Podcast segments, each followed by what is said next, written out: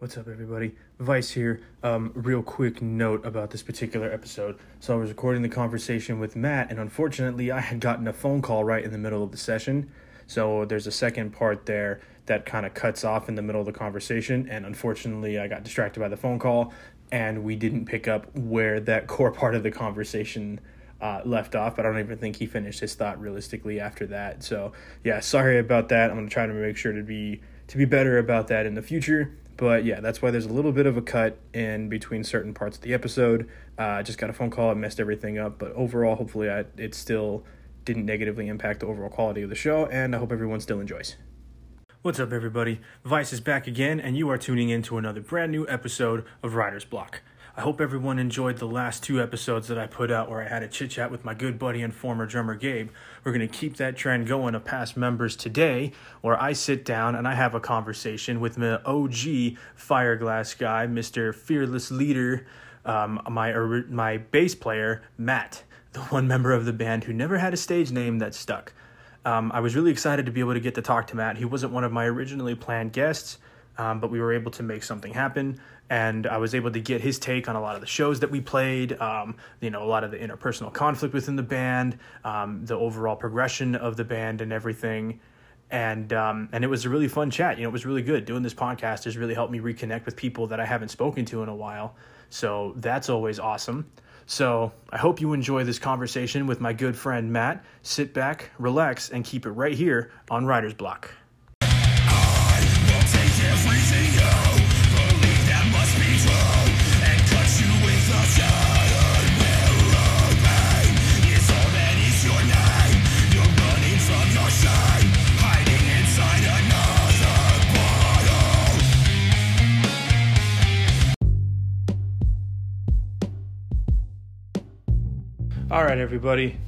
Vice is here again for another episode of Writer's Block. My guest today is another one of my good friends and former band members, uh, Matt, the bassist from Fireglass. Say hi, Matt. Hi.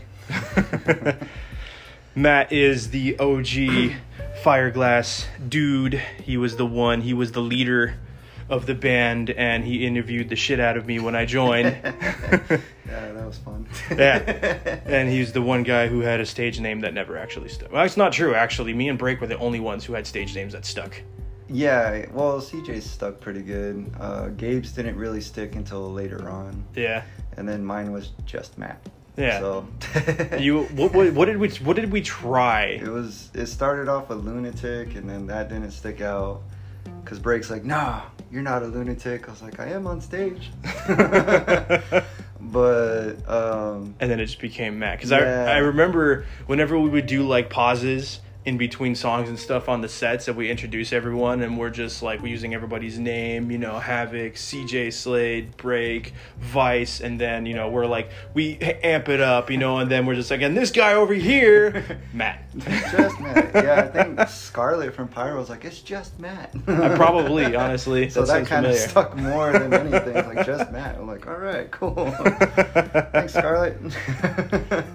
So how how's uh how's everything been, man? It's been a while since we've actually hung out and yeah, stuff. it's it's been rough, man. Uh, the past couple years kind of sucked because Mm. of COVID, doors shutting on everybody. Oh yeah, dude, COVID screwed up everything. Yeah, and then uh, we kind of got everything rolling coming outside of COVID, and then I had some personal shit come up, and it just that was like a slap in the face, and then Yeah. I went silent for like a whole year from everybody, so I was just like, all right, That's understandable. So- you got to take a moment away from everything. yeah. But now it's it's starting up and going. It's a lot better. Um, like just life in general starting to Yeah.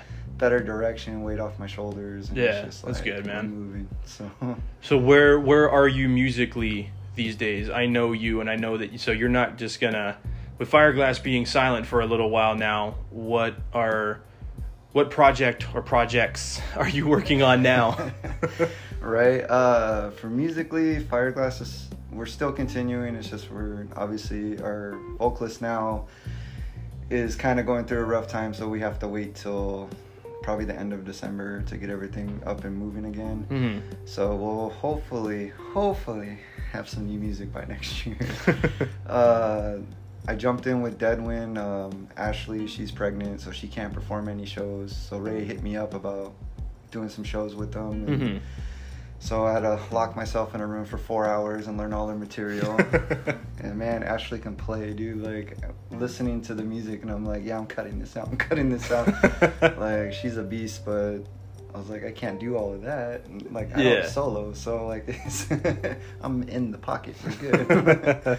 But uh, they actually asked me to jump on full time with them. They want to do a, a dual bass player type deal because Ashley's more of like the lead noodler type bass playing, like a Les Claypool. Okay, so they're gonna have a lead bassist and a rhythm bassist. Yeah, I'm the I'm the little guy. She's the big guy. so like, um, so we're working on that, seeing how that's gonna sound and Mhm. everything. So, uh, I'm kind of excited for it because I've never done a dual bass part before. That is very interesting. So yeah, some people say it's redundant, but I'm just like, eh, we'll see how it sounds. I mean, uh, I, I can kind of see the redundancy to it, but I mean, if you guys make it work, fucking make it work, man. Yeah. It's it's it's different for sure, and I think that anything anything that's different, especially nowadays, you know, anything that's different is really going to make people like remember you is definitely going to help. Right, most definitely. So, other than that, we got that going on. The only thing with Devin right now, if we go on the road or something, Ashley obviously can't tour at the moment, so I'm Yeah. filling in a lot of the the big spots. Like I'm not gonna be doing what she's doing, but Yeah. I'll make it sound good. So, and then uh, I jumped on with uh, a liar like you. Uh, their bass player ended up, uh, I think, went to the army Mhm. full time. So uh, John reached out to me and asked me to jump on, and so I was only supposed to fill in for a couple shows, and that kind of brought me back to my old roots. From Mhm. starting off bass playing with punk music and everything else. So Yeah. I wanted to. Told them like, I was like, I'll do it, man. I'll jump on. Let's go. And they're like, well, we know you're with Fireglass. I was like, I don't care. Let's go. Like, I want to go. so we got that up and moving, and then John ended up taking a job out in Illinois, and it was a job he couldn't really refuse. So uh, we all understood. So he's in the process of finishing up his studio, tracking some music. He's gonna be sending it down to us, and we're gonna start learning them. So hopefully by January, February time, the band will get back together and uh, start getting ready to head out to the Midwest and go do a tour out there. Mhm. So, and then uh, for the fourth project, uh, me and Steve Meza from Exit Dream got together. Me and him were talking for almost a good year last year about getting something put together. Because I offered him to come into Fireglass, join with a liar like you, because we didn't know what the status was on a liar like you's drummer Mhm. on who they wanted to use, and I think they got Berkey, I think his name is from Friends in Hell, Mhm. uh, jumped on board. So, but uh, me and Steve were talking, and I was like, screw it, man, let's just do something like something out of the element. It doesn't have to be like Exit Dream, Fireglass. So we got two members out of town. Uh, we got Halen, that's out of Goodyear. He's a guitar player, and then we got Ryan from, uh, excuse me, from Sedona and he's coming down. We practice like once a weekend, or lately we haven't gotten together because everybody's schedules just been Yeah, all yeah. over the place. So, but we got that in the mix, and I mean, we tracked our first. Well, didn't track the first song, but we rough recorded it on our phones. So sounds pretty cool, like a garage band. Yeah. but it sounds okay. Nice. So, but we got that going. Um, and then yeah, just whatever opportunity. Sarah, my manager, uh, offered me to probably go to the UK playing bass for another band. Mhm. So I'm just waiting on that right now. So if an opportunity comes up, dude, I'm taking it. Oh yeah, that'd be a great So, opportunity, man. Yeah, just to go say I went to the UK. Yeah. guys. I went to go. Uh, what do they call it? Like I don't know what they call their beer over there, but you know, like Oh. have some brew or something. Go hang out at the pubs and all that shit. Yeah, ask somebody for a fag and like, I don't smoke, but you know, you got a fag. Just so you, yeah, just so you could say it. yeah. So it'd be awesome. But yeah, I've got plenty of opportunities just waiting. I just been working like a dog at the mine and like So you work at the mine and you have, you know, up to four projects going, yeah. and then you have the your new business venture too. Yeah, two business ventures. Um, so obviously Fireglass, we had Fireglass Productions that was under me. Um, I actually brought that to light now. So I got Andrew Schilberg doing sound. I got Dan Walker. He does sound as well, and um, he does a lot of the contract stuff for us. Mhm. And then uh, I got Ray from Deadwind. He's a promoter for Fireglass Productions. So anytime we put on a show, we're now hopefully Xmas Bash when that comes around December 10th. Yeah. We're gonna be blasting it like crazy and getting it going, and then we're gonna try to break into Sierra Vista, Mhm. get that going, and then uh, me and Ray started in an embroidery shop and a screen printer. We just got the screen printer in, and uh, it's called T Town Graphics with an X. So that has been picking up pretty good slowly, but I mean, I sold ten hats to my dentist. so because I was there talking about it, showed him pictures, and next thing you know, I get a phone call saying, "Hey, I want ten hats," and I was like, "Cool." so it's been slowly picking up, and business has been pretty decent. We don't have to pay anything out of pocket for the machine now. Mm-hmm. Every, every money, every dime we make, it's none of us get paid. It's just like, all right, throw it back in the machine. Yeah. get it paid off. Those machines cost a pretty penny, don't they? Yeah, I'm like 50 grand in debt right now. so, but it's cool. It's it's cool. Next year, hopefully. You gotta spend money to make money, man. Oh, I know that. But with, with everything that you have going on, these you these two businesses, you're working full time, and you have four different projects. Where do you find time to shit? Before I sleep. right when I get back to my house, I'm like, okay, I've been holding it. I'm just gonna drop this now. There's so you have so much going on, dude. That is insane. Yeah, and the army, doing the army reserves. Yes, still. right. You're in the army still too. Yeah, I just went back into that, kind of get my head on straight, get Mhm. my life back on track. I guess would be the best way to say it. And- Yeah. But yeah, dealing with that and and trying to uphold a relationship. Yeah.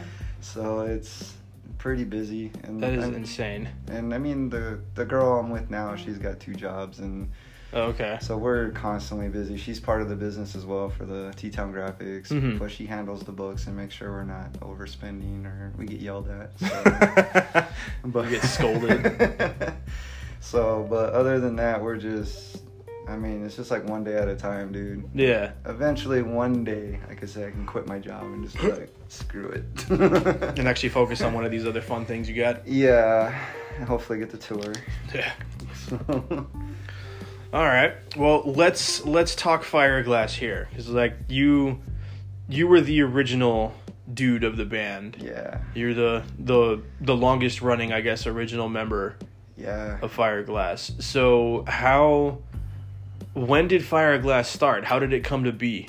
Um, so back in 2012, me and Jeff Frankie were in a band called Fate Fell Short. Mhm. That band obviously fell apart. Um, Aramis just moved to Tucson, and uh, he was in uh, our buddy Keith Meenan's band. Well, they decided to pick up and go to, I think, Kansas City, Missouri? Or is it Kansas City, Kansas? I can't remember. But they ended up moving out there. Mhm. And then uh, Aramis stayed here. So me and Jeff approached Aramis about, I think it was October 2012. So almost like 10 years now. Mhm. And then uh, talked it over. We started working on the music that we have from Fate Fell Short, kind of twisted everything around, remade everything. Uh, and then probably Fireglass came about 2013 in January. We ended up picking up um, Taylor Davis as a guitar player, Mhm. as a second guitar player, I should say. And uh, it just clicked, and everybody just started hitting it pretty good. And then for a year straight, we played nothing but Tucson. And uh, Aramis, we had, well, before Aramis was drumming vocalist, we had a drummer. And man, this dude was horrible. So you had a drummer before? Yeah. Oh, okay. I didn't know that. So we had a drummer before. I'm not gonna mention his name because if he does listen to your podcast, I'll probably get a message like, "You dick." uh, Fair enough. Uh, this dude, it was sad, man, because you know, being a bass player, you you have to follow the drummer. Yeah. And usually, when the drummer messes up, the bass player messes up. Oh yeah. So this dude, we would uh, have this song. I think it was called Dream. It was like easy three note song, man. It was we would record every practice. And this dude will destroy the song. And I look in the camera, you just see my face beat ass red because I was just so pissed. I was like, how can you mess this song up, dude? But we tried getting him to play with the click. We were trying to work with him, and he's like, "I got the click in my head. I don't need a click, this and that." And he would just destroy every song. God. And we played one show with them, and that was it. And we are just like, "Okay, you're done." Then we met up for practice. Like, dude, just pack your stuff and go. so Aramis, uh, at the time before Taylor came in, was like, "Well, I'll play drums." And we are like, dude, you're the vocalist. He's like, cool, man. Let's get a Britney Spears headset. Don't worry about it. Like, okay. So we ended up running with that. Taylor came in, and then we had our first single, um, "Hold Me In," Mhm. was a pretty big one when Fireglass very first came out, and we were kind of like a power metal band. And Yeah, he Aramis very much had like the '80s power metal style Yeah. of vocals. yeah, his vocal range is just ridiculous. Oh yeah, he was a great singer. Yeah, he just couldn't sing low. That was Mhm. his only thing. And I remember him having me trying to do wrong. And I was doing a backup, and every time I was doing it, like I would hit the low parts good, but as soon as I tried to go high, it cracked every time on stage. Dude, I was just like, we got fucking shit. but um, yeah, we ended up doing that uh, for a whole year, and then Jeff's wife ended up getting pregnant, so he ended up stepping away from the band because of it Mhm.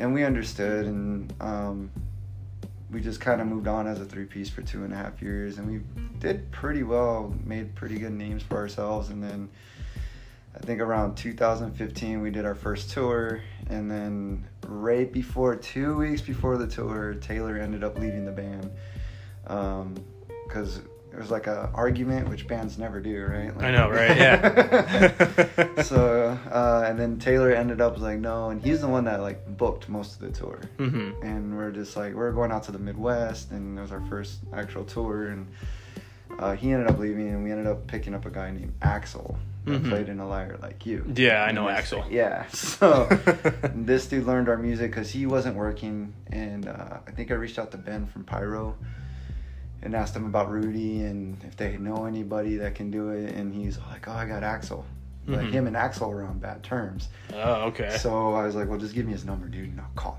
him. so I called him, and uh, Axel accepted. And dude, I give the dude props. Within two weeks, man, he learned like 12 songs. And he played everything in drop C. And at the time, we were tuned to drop D. And Okay. We're like, hey, bro, we're in D. He's like, no, I'll learn in C. Jeez. And he did. He's a phenomenal guitar player, dude. But uh, we were trying to keep him as a guitarist. He ended up, nah, I can't do it. And and then uh, me and Aramis sat down and talked one day, and I think Gabe, yeah, right before we did the tour in 2015, Gabe came in. He Uh, told me about that. He said Yeah. that he ended up encountering you guys out in California. Yeah, yeah, we uh, did the Whisky A Go Go show. Yeah. And uh, Aramis told me, he's like, hey, this band's from Tucson, Arizona.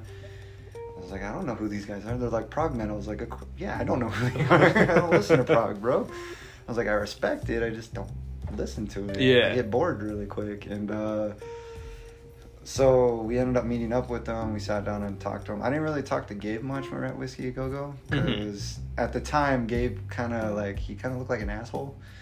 So he had that look like, dude, I'm just gonna punch you in the face type deal. That was just his face, man. Yeah, yeah. That's why we So- kept him behind the kid. Nobody could see it. Yeah, so like the rest of the band was cool, like, but I think he was just kind of like focusing on what he had to do that night. So maybe it just made me think like, oh, you're a dick. Yeah, whatever. but he was cool, man. And then um, we got back from that all the shows that we were doing out in California because we did Rock the Boat Festival shortly after we did. Uh, what was it? Um, the Whisky a Go Go. And then we came back. It was like two weeks in a row. We just went Mhm. to Cali, came back. Oh, we gotta go back again. And then, uh, and at the time, CJ was like our roadie slash light guy for us. Okay. And then um, we got back, and then that's when we were before the tour, and then that's when Taylor left. We got Axel in, and then Gabe came back, or showed showed back up to Tucson three or four weeks before we were go- getting ready to go on tour. And we asked him to drum for us so Aramis could come out, hmm and he accepted right away. And we're just like, all right, cool. Because as soon as he found out we were touring, he's like, oh, way better than my last band. Yeah, yeah. And I was like, all right, well, cool, whatever, man. And then uh, took him on tour. We had a blast. And then, uh, well, there was one night that was a night that scared Gabe. so we are in Cincinnati, and me and Aramis like almost had it out. Mm-hmm. Like I just seen red and like Gabe is standing in between us and he's like, dude, I'm standing in front of a six foot two Brazilian dude and then I'm in, next to a guy that's military trained and I'm like just seeing red like I'm gonna kill you. so he was trying to break that up and then I had to walk away for like an hour and a half, but that got all cleared up and then came back and then we started looking for the guitar player and we had one guy play with us, man, he thought he was top shit. Mm-hmm. and the show went to his head and everything and then we're just like all right dude deuces and then me and Aramis sat for like two days like pondering who can we have come in to play. Mm-hmm. and uh, I think Aramis was the one that mentioned it to me. He's like what about CJ and I was like all right. And he's like but he's 16 I was like I don't care. I was like if he can play dude and his parents allow him to go out and do stuff at the time like we're bring him on board. Yeah. and he's all like okay. So we ended up sending CJ the music and we're like here CJ learn it do whatever you want to do with it. Because I had faith in him and then when we had him come into audition Gabe seen him he's like I don't know man. Like what do you think? And I just looked at him I was like bro don't worry about it. And I like walked away and he's like what and as soon as CJ played he's like yeah I'm in. Like so that kind of like started and then when uh Aramis ended up leaving the band like from what you and Gabe talked about there was we were cool about it like yeah we did cry. It, it was one of those things man like you're losing a, a friend a brother. Yeah. and we understood the situation and then when we found out like he said like That he left and then had started like yeah, another project. Literally two weeks later, he's like, "I'm taking time off. I'm doing this. I'm doing that." And dude, we had so much anger Yeah. and hatred towards him, dude. Like I remember that. Yeah, and and Marshmallow Pig. That's when we changed the lyrics on it. Um, it was towards him. We're just like, yeah, '80s look. Yeah. Fresh look. Yeah, however the lyrics went. but um, because we caught word that he made a song towards us. Mhm. Well, me, Gabe, and CJ. Uh, from that other band, and Gabe caught it and told us like, "Hey, you wrote this song towards us," and I was like, "Nah, fuck it, we're doing this." so, and that's when Marshmallow Pig came alive, and then, yeah, it's pretty much it. And then, yeah, just dude, the history it just goes on and on. Like, but there's a lot of members I won't mention. Fair. Because I mean, there's, I think, two or three of them that came in and like tried to do stuff, and I mean, I don't think it's worth mentioning. Yeah. so, but when it came up to you, because like you said in the last interview with Gabe, I grilled you. You did so Oh, hard, man. Dude, when Aramis left the band, we had people coming in, auditioning, auditioning. There was one guy that was pretty close. He was a grunge type style. And we could have worked with him, but we're just, he couldn't remember the lyrics. And we're just like, bro, we gave you three weeks. Was it that this." really, really old guy Gabe had talked about? Not Johnny Rocket. No? Okay. Uh, that dude actually, it was funny because he would mess up all of our songs in practice. And then we went out to California with Pyrotechnica. And uh, we were in the truck. And Johnny, I think, went out to go smoke or something. I looked at Gabe. I was like, he has this show. If he messes up any of our songs, he's done. mm-hmm. And he's all like, okay. And we're all like, oh, thank God. And then this dude is crazy, man. Like, we show up, and you know how we plan towards, like, hey, bring extra money just in case. Yeah, yeah. Dude had no money. We're like, hey, man, you bring extra. Oh, I brought a sandwich. And me and CJ look at each other like, you brought a sandwich. For going eight hours away from home, you brought a sandwich. and he's all like, yeah. We're like, whatever, dude. He didn't. Okay. So we ended up doing that, and then, dude, after the show, we all get back to the hotel room.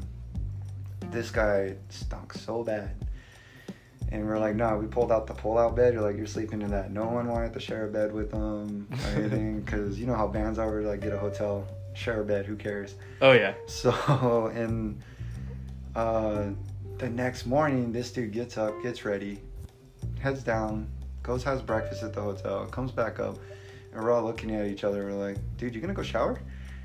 Oh no, I'm good. No, get your ass in the shower, dude. You're not getting in my truck. That's- dude, that's nasty. yeah. So it took CJ because I didn't like the guy, Mhm. and if I would have said something, I would have left his ass in L.A. So, but, uh, and like he's Gabe was like, oh yeah, he smokes in my truck and all that. And as Yeah. soon as he got in my truck, can I smoke? Nope. So, um, but there was that guy, and then we ended up letting him go because after that set, he hit all of our songs, and I'm like, here we go. And then, uh, then the song it was Marshmallow Pig originally, but he wrote it something else. Mhm. Just came in too early, forgot the lyrics, everything on stage. It was the last song of the night, and we all just looked at each other and we're just like, done, dude. so, and he he knew it as soon as he got down off stage. He walked out, and I think he walked up to Gabe. He's like, "I'm done, huh?" And Gabe's like, "Yep." so, and then uh, we had other vocalists come in and out. Man, it was irritating because you get all these people that I've learned from the music scene in Tucson. They're like, I'm gonna be big. I'm gonna do this. I'm Yeah. gonna do that. And then when you put it all on the line and show them, hey, we're a touring man. We do this. We do that. Oh, I can't do that. I was like, then you're wasting my time, dude. Yeah, right? Get the fuck outta here. but when Gabe sent me your stuff, I think I was in Mesa working for Empire, and he sent me the some rough copies, and I was like, dude, I dig it. Like the cleans need a little work, but I'm, cool with it. Give me his number. and he's like, all right, cool. And he like sent it, and I was like, yeah, I'll just tell him I'll call him in like the next like 10, 15 minutes. Literally five minutes later, hey. yeah, because I remember. So Gabe told me that you were gonna call me because I'd been I'd had like email con- uh, correspondence with him, and like when, when we were talking with him, it's no idea how he found out about me. Yeah. I don't know who posted anything about me looking for a band. Somebody on Facebook did. Right. Um, and I talked to him for a few days, and I had some rough recordings that I had done for other bands that I was trying out for, you know, to be a vocalist. And uh, there was like of Mice and Men and Five Finger Death Punch and A Day to Remember and Yeah. stuff. Just anything to kind of like the bands that I tried out for wanted a specific kind of sound or to see if I can get as close to it. So that was with doing like with doing of Mice and Men. Uh, the song that I had sent Gabe was a, a recording of me doing a song called Broken Bones, and I never really listened to a Mice and Men before, but they wanted something like that between like the clean and the screaming vocals, so I had to I had to do that one, and then I did Death Punch and I had a day to remember and stuff, and I was sending all these recordings at Gabe. And after a few days, he told me he's like, "All right, my bass player is gonna give you a call. He's like the leader. He's the he's he's the big boss of the band. So ultimately, any say as far as anything is gonna come down to him." So he told me you were gonna call me. I gave him the okay to to give you my number, and I thought I was gonna hear from you in like a day or two. And then five minutes later, my phone is ringing. I was like, "Oh shit, it's now!"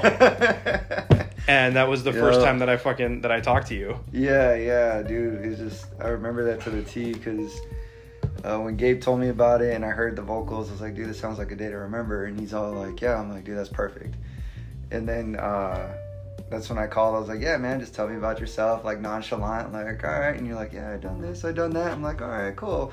Well, this is what we got going on. I just fucking hit you with it, like, and yeah, flat out, it was like brutal, but at the same time, I was honest. I was like, dude, if you can't handle this, I don't want you. Yeah, and that's fair. It was it was necessary, like for sure, man. It was just it was so just like straight out the gate. Like we got this, this, and this going on. We have these shows lined up. We're gonna be going on tour. Can you hang? And I was like, what the fuck did I get myself into here? Yeah, man, because like once I got that first taste of touring, I was just like, dude, I want to do this. Cause yeah, and Gabe was on board. Uh, CJ, before he did any major tours with us, he would go with us to El Paso and back all the time Mhm. as a light guy and roadie and all that stuff, and he enjoyed it. But and obviously when we all got older, he's like, it's just like a big party, bro. We just show up and get drunk and play music. I was like, yeah, pretty, pretty much. much. Yeah, that's yeah, that's how touring went for us. So, but yeah, like going back to that, it was just like one of those things. Like I wanted to make sure everybody was on board and ready to go. And then it went from hey, we're gonna try you out in two weeks to hey, we're gonna be a week. Oh, dude, we're gonna have you coming this week. Yeah. and you're like, what the fuck? I had days like I had plenty of time to learn these existing songs that you guys had. And then the, the time window kept getting smaller and smaller, and I think I came in only knowing two songs. Yeah. If You Knew and one other one. I can't remember what it was. I think it was hold me in. I think that might have been it. But I, I remember I just I remember If You Knew very well. Yeah, because I think Dead Weight was uh, Relinquished Nest. I think Yeah. that's the one you're having the issues with. And then in the middle of that audition, I was like, well, do you have an idea for that song? And you're like, yeah. I was like, then do it.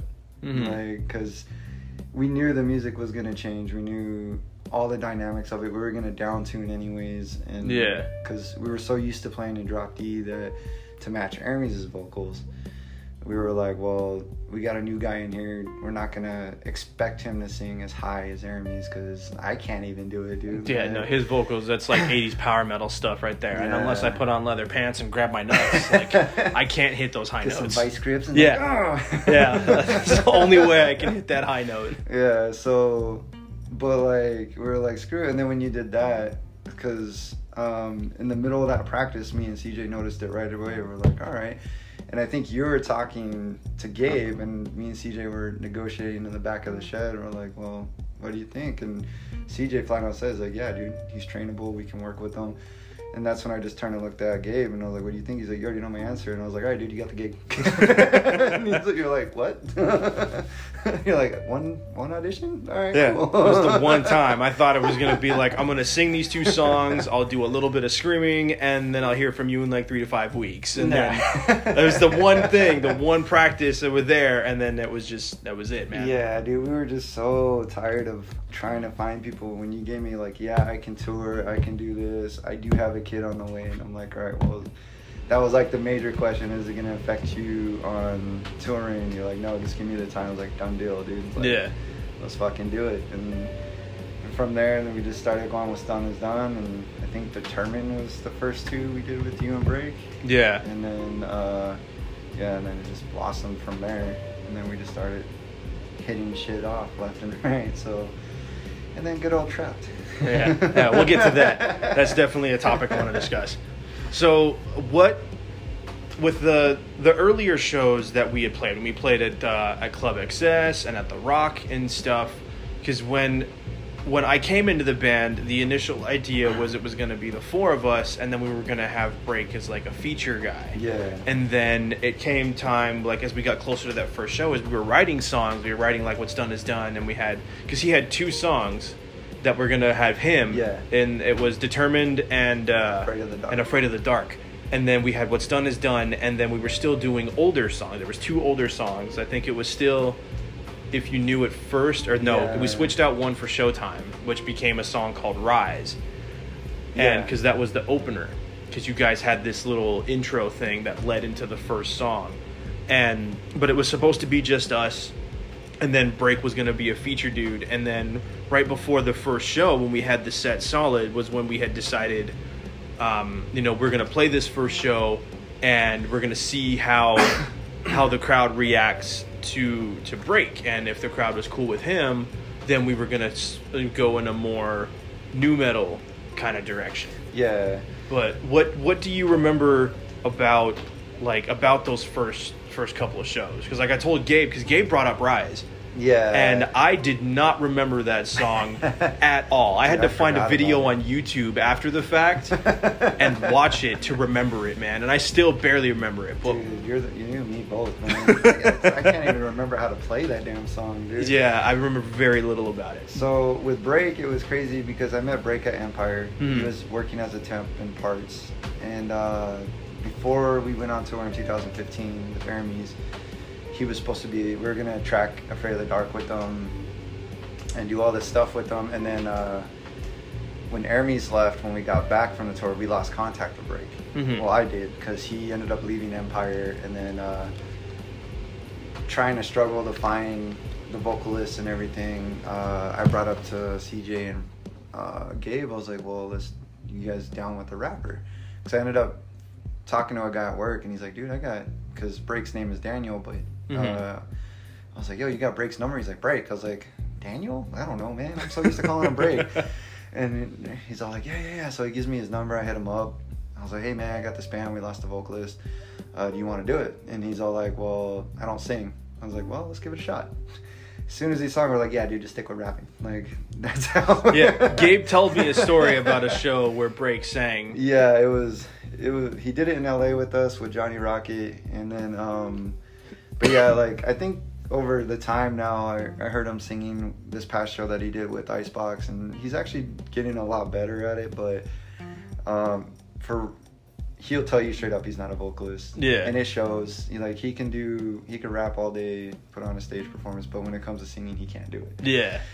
So we had him do it, and then when we brought you in, uh, we noticed Break was having issues showing up to practice and everything else. Cause we're like, how are we gonna work you in, dude, if we can't get you here to rehearsal? Yeah. And uh, that show, I think that's when we all came to agreements like, okay, if he doesn't do well and everything else, then he's done. We'll have to cut him loose. And then uh, he's like, yeah, dude, I've been practicing. Don't worry about it. And he was Mhm. gonna do what's done and is done with us. I was like, no, dude, like you're gonna stay off. For that Yeah. group." We had just those two that he would come on for, and then the other three were just us. So he was cool about it, and then um, as soon as we played that show and we got off stage, like everybody rushed me and they're like, "Yo, we fucking love what you guys are doing." I'm like, "Okay," and they're like, "So the rapper," and I'm like, "What about him?" and they're like, "Is he permanent?" I was like, "What'd you think of him?" And they're like, "Oh, we fucking loved him," and I'm like, "Yeah, he's permanent." So and then it was like off from there. That's when we decided like, hey, let's do the rapping. You guys have to switch off somehow. yeah. And then um, like I stayed out of vocals, dude. I just did the instrumental part. So because half the time I didn't even know what the hell you guys were saying. so but because I'm always listening to Gabe or CJ. Yeah. And everybody's Gabe's like, I hear everything. I was like, that's nice because all I hear is your fucking drums. Uh, but and then yeah, just from there, man, it just started picking up, and we were probably the first rap metal band in town before Lethal Injection came up. Did they come up after us? They did because their Rascal, uh, he didn't know about us at the time, but hmm um, we did the first couple shows and people started talking about us, and I think Jonathan Russell and Rascal were already talking about doing a project. Oh, okay. And then that's when Lethal Injection was born, and then they just took the city like nothing. Oh yeah, Lethal Injection took the place by storm. Yeah. and- So we were coming up, we were about to take it, and then they took it but I got mad love for them though, because I mean, Rascal's always been good to us. Oh yeah, Rascal was great with us. We, Yeah. I've never had a bad experience any of the times that we played with Lethal. Nah, like I love playing with them. So Oh yeah, it was a great time. and Rascal tried to steal me to play bass for him, and I agreed. I was like, yeah, I'll do it. But you know, Fireglass is my baby, dude. And Yeah. like- He's like, no problem. Just as long as we are on the road, it don't, you know, fuck up anybody's schedule. And I was like, down. But like Gabe, I never got a call back. so I was like, all right. I was like, obviously they got it worked out. Cool. Like, I don't have to stress about it. There you go. so, but yeah, and the earlier shows just as growing, man, from Club XS and then becoming a promoter, learning how to do all that. So we had successful shows and everything. It was quite a learning experience. Yeah, So, because we we did a lot. We played shows constantly, just between being here in town. We went up to Phoenix all the time. yeah. and then eventually started traveling out to like San Diego and stuff. Um, What what was what's your what's your opinion on just how I guess how rapidly we started to like take off? Because it, it feels to me that like we started we played those first few shows like even before we put what's done is done like what's done is done when we when we released that song that song took us to like a whole nother level Yeah. but we I, I feel like we picked up steam so quickly once we had everything solidified between the five of us Yeah. like it was crazy to go from and again just mostly because it was an environment that i was never i was never used to you know of all the different bands that i had played in leading up to fireglass like we never we never achieved anywhere near the same level of like success or notoriety that fireglass did Yeah. so what's what's do you feel that we almost did the whole lightning in a bottle thing and we just we kind of hit the ground running? Yeah, I think um, once the first couple songs that we wrote, "What's Done Is Done," determined. Um, once those songs came out, man, we just it was like us full sprint, Mm-hmm. and we were getting calls left and right. Well, I was getting calls left and right about shows and everything else, and I mean, it was a great feeling. It was just like, dude, this is awesome. Like all the other bands I've ever played in never got this recognition. Yeah. Besides, like my high school band in Texas, we were one of the top two bands out of Wichita Falls for punk rock. Mm-hmm. Uh, well, I'll probably say top five. I should say, but um, cause yeah, there's so many good bands out there. But um, yeah, once Tucson started recognizing us, and uh, me, Aramis, and Taylor did a lot of footwork in Phoenix, so we had the name. And but also, it was a lot of kissing ass to get back up into Phoenix because Aramis at the time was so angry with, I think, life in general. Mm-hmm. He kind of he had that shield in front of him where he wasn't seeing the damage he was doing Mm-hmm. and it caused us to almost lose a lot of venues. Okay. And I had to actually, when he left the band, I had to call. And as soon as Fireglass name came up, it was like, oh, this band's like, no, no, no, no, no, like we don't have that front man anymore. It's a completely different band. And it took my end to do a lot of ass kissing to get the shows back up there. And then once we landed those shows and people seen who we were, that's when the hype for us to come back got bigger. And then obviously, even if we opened up a show up there, we always had one of the biggest crowds. And Oh, yeah. I loved it, and it was just like, I want this all the time. Yeah. so it just it went from we were crawling to jogging to as soon as you and break came in, we were fucking sprinting, mm-hmm. and we just started because Tommy Gibbons was a big part of that. Like he promoted us as well. Um, to we had when Rascal found out who we were because I had to like weasel my way into Rascal's Facebook and like send him videos of us playing and he's like you got a rapper I was like I do like check it out and that kind of helped boost us quite a bit because Rascal yeah. has that such big following Oh yeah, he does. We did we did a lot. Like the the shows that we did with Rascal and everything. Like I feel like definitely uh, it definitely helped our trajectory. Yeah, by far, because like with his, what he did for us to help us out, and then there a lot of trial trial and error on my end, like falling on my face and okay, picking up. What do I need to do differently Yeah. to get the name on the on the map? And to this day, like, I, I mean, I have no regrets for it, but at the same time, it's just like, damn, we did a lot, and I think we did burn ourselves out. we uh, did like 100%, man. I feel like we did for sure. Yeah, like I went balls to the wall, man, booking shows, tours, everything. But that's what everybody wanted too, and I was just like, all right, cool, like yeah, I'm fucking go do this, and and then when we started like getting to that point that we need to slow down, I was like, fuck no, like we need to keep going, and yeah, then I'm like, oh yeah, I think we burned everybody. Yeah. we we knew that we needed to take a break and but we still kept going anyways. Yeah. Well, it was it was an interesting path.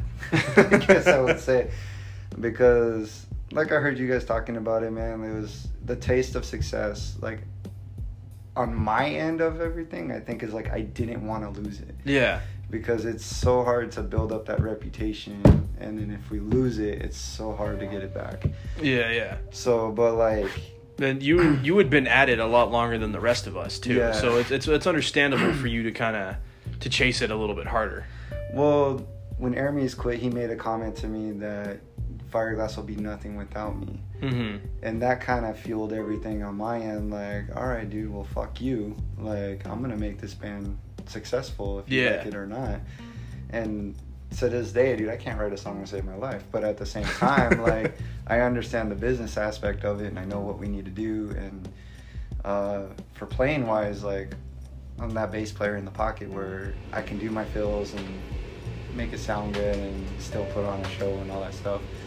But when it comes down to the business aspect, I understand like what we need to do, how we need to do it. Yeah. Because I fell on my face so many times.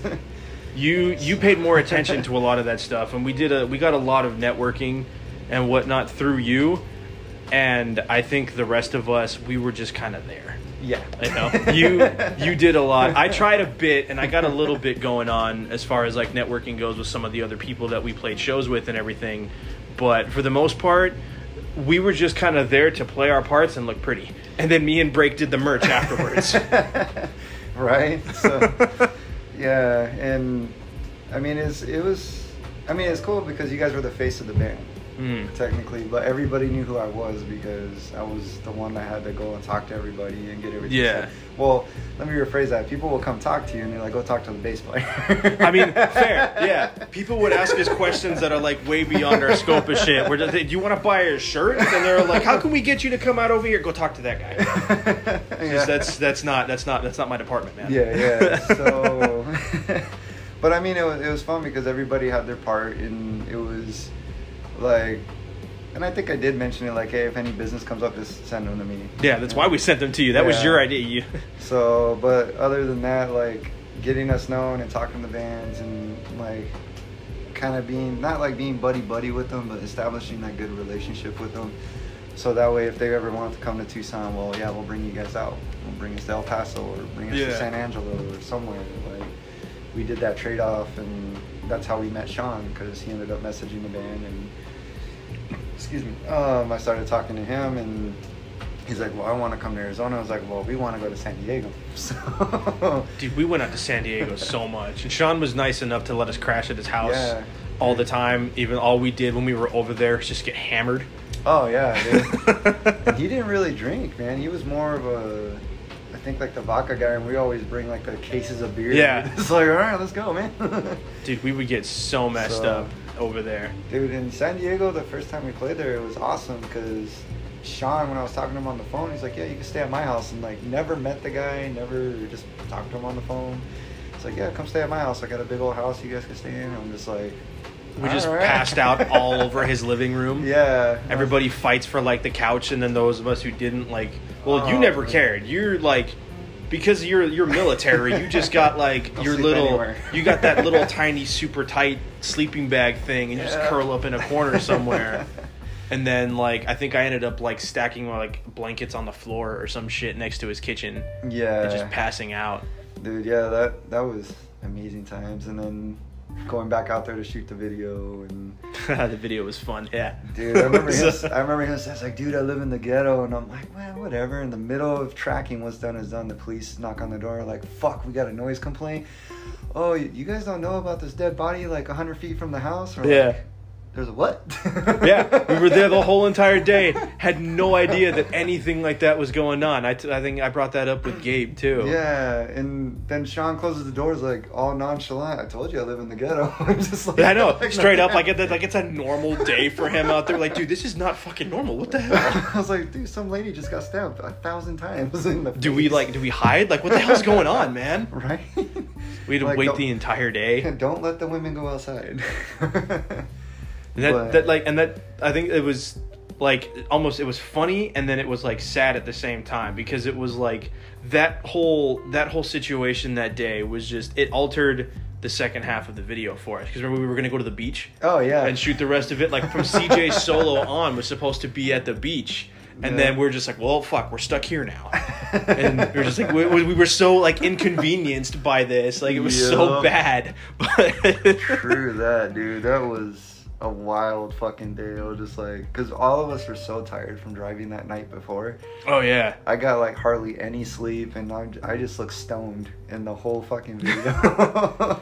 I remember just the video process. Like we talked about it with with Gabe. The whole like getting started with the video process, with the direction and everything with it was really weird. Even though we'd spent like a week or two beforehand talking about what we were gonna do with it, yeah. and then when push came to shove, we just didn't do anything. And then like Gabe kind of took the reins on it, and we got it going. And then once everything got going, it was okay.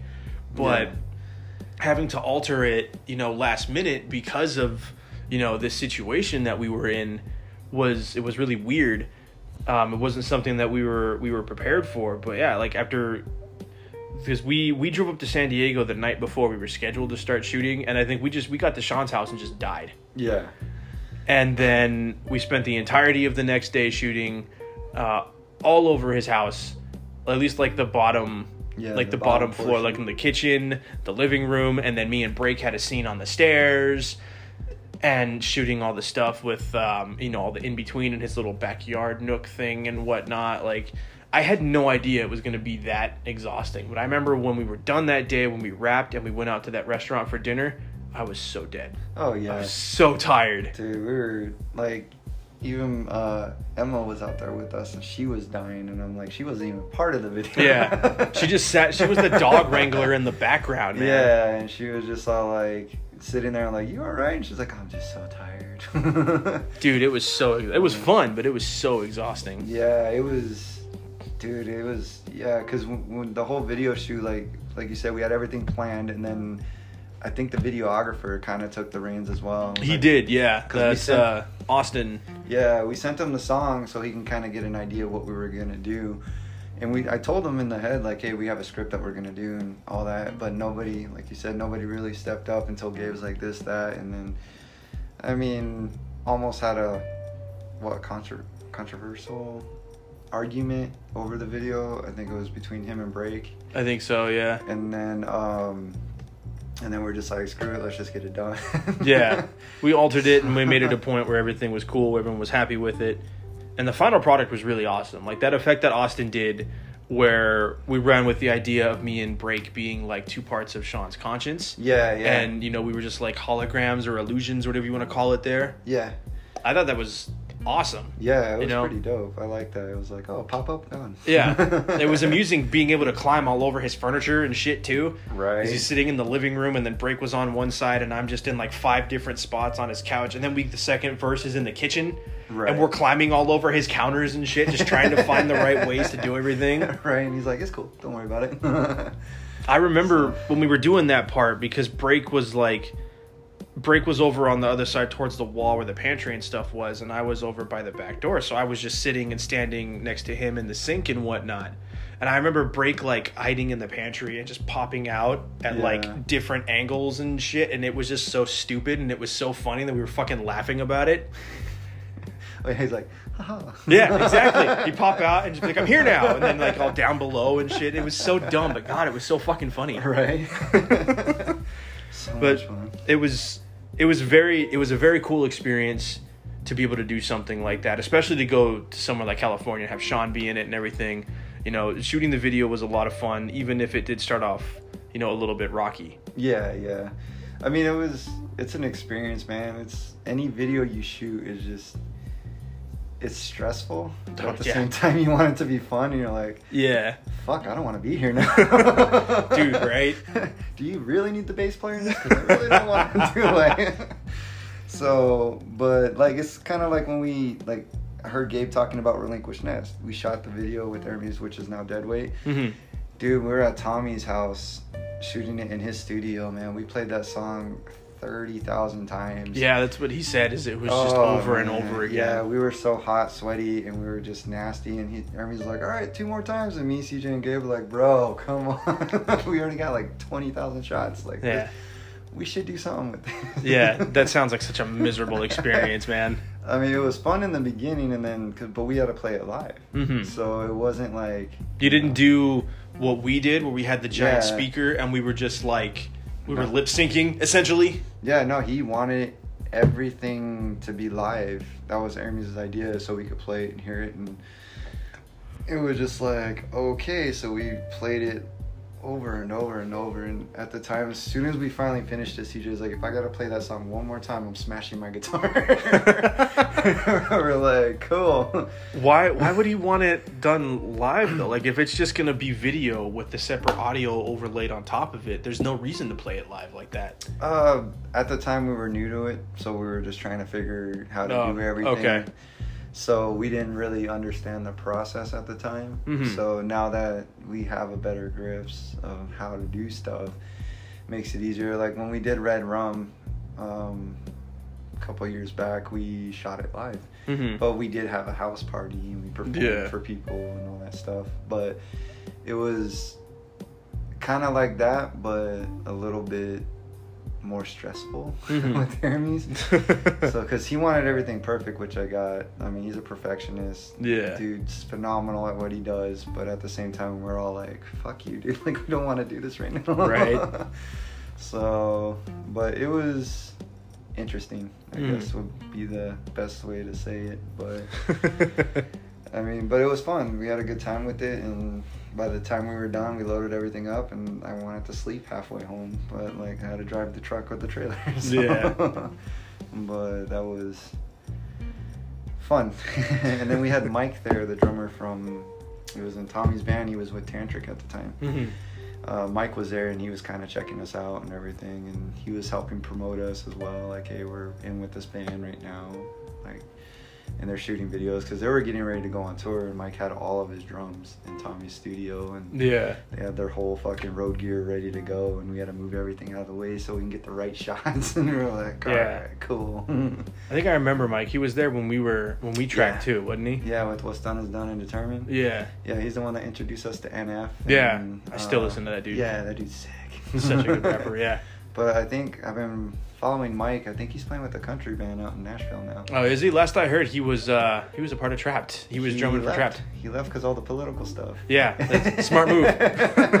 he didn't want to be a part of that. He's like, I'm not ruining my reputation. Yeah, it's a smart decision on his part. Yeah, so he's I think last time I talked to him he was out in Nashville just doing some country stuff. He opened up his own studio. hmm So he's got all that going on and I think Tommy's still doing his studios and he's in his project and then he has another band he's on tour with. I Mhm. think I think he's on tour right now.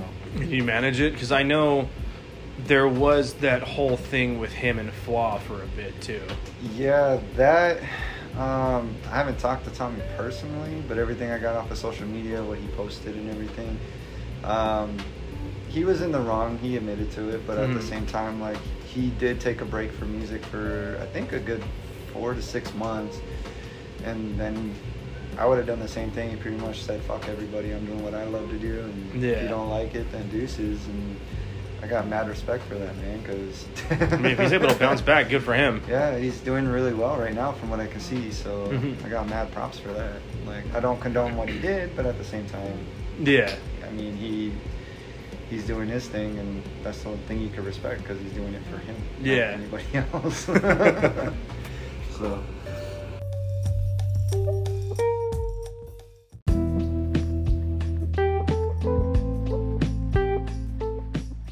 All right.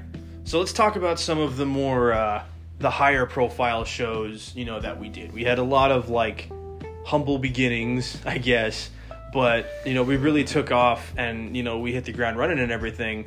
Um, you know, we'll we'll get to the trap show in a little bit, so we'll save that one for last. but um, was there like did you when when we got everything going and everything and we started getting this momentum and you know Tucson started taking note of us were there any like shows that you that really stand out to you that were really like really good any shows that you remember that you really enjoyed yeah, um, for Tucson wise, before like you and Break came in, uh, I got to open up for Nothing More, Nonpoint. Those stood out really good because I think Nothing More just got their label and they They were just starting started out, coming huh? up. Yeah, so those guys were really cool because they were actually you go and talk to them and they treat you like people. mm-hmm. So that was pretty awesome. And then uh, I got to perform with Nonpoint, and ever since I seen Nonpoint, that's why I had to set the standard. Like, yo, like we gotta be energetic. We gotta do this. oh yeah dude Nonpoint is insane Yeah, and they're very underrated, but they're so good. Yeah.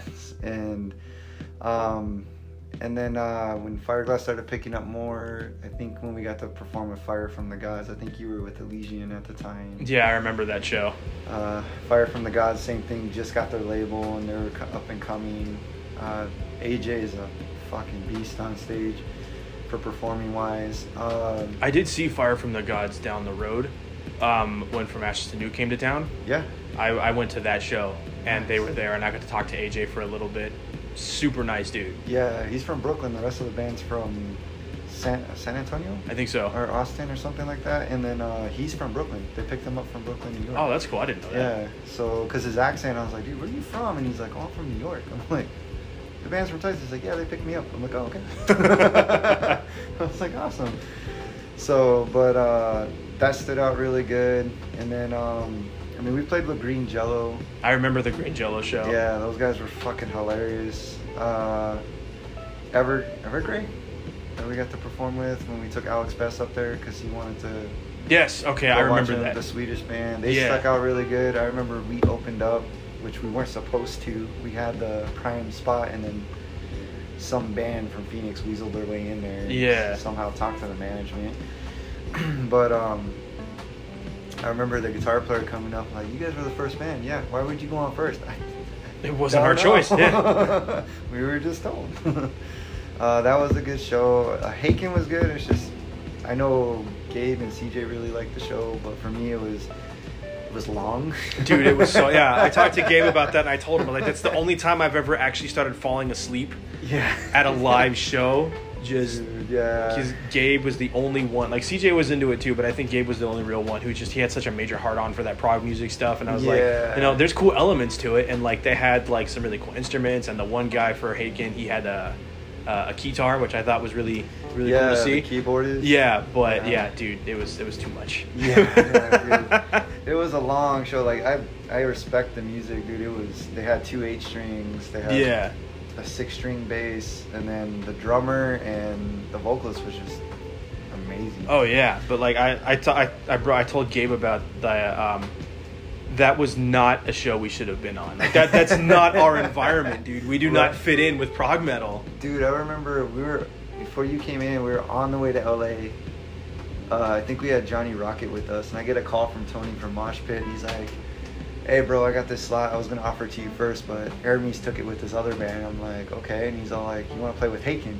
As soon as Gabe heard that, he's like, "Yes, yes, yes." I'm like, "I guess we're playing, bro." like, he's like, "All right," because at the time we didn't have the viewer break on board yet, and we're like, I'm looking at him. I was like, "How are we gonna do this, bro?" And he's like, "We'll find people." I'm like, "Okay, cool." but those stood out pretty good because that's when you guys very first met Hermes, and we had to take the sound system to him and all that stuff, and Up in Phoenix, yeah. yeah, I remember. Yeah, I remember so, and then, um, but that was a the one that stood out pretty good, and then. Man, we played so many, so hard Dude, to so remember. Were there any of the nights that stand out a lot to you on any of the tours that we did? Like there was there was Colorado Springs. We Yeah. played that. We played with that band, Hit the Shadows, Mhm. and then Those guys are awesome. Yeah, they were great. then there was um, one of the ones was it Albuquerque where we ended up like partying with the owner of that venue we played at. Oh no, that was Santa Fe. Was Santa Fe? It was one of those- VFW post. Yeah. yeah, dude. That, That- guy gave us a thirty pack of beer for free to take back to the Yeah. hotel, and it was Budweiser. I was like, I don't drink that. Break. He's like, I got it. Oh yeah, no, like the rest of us drank it, but like that, I remember like the beginning of that night because I know like there was like nobody there, yeah. and then that guy and his son showed up.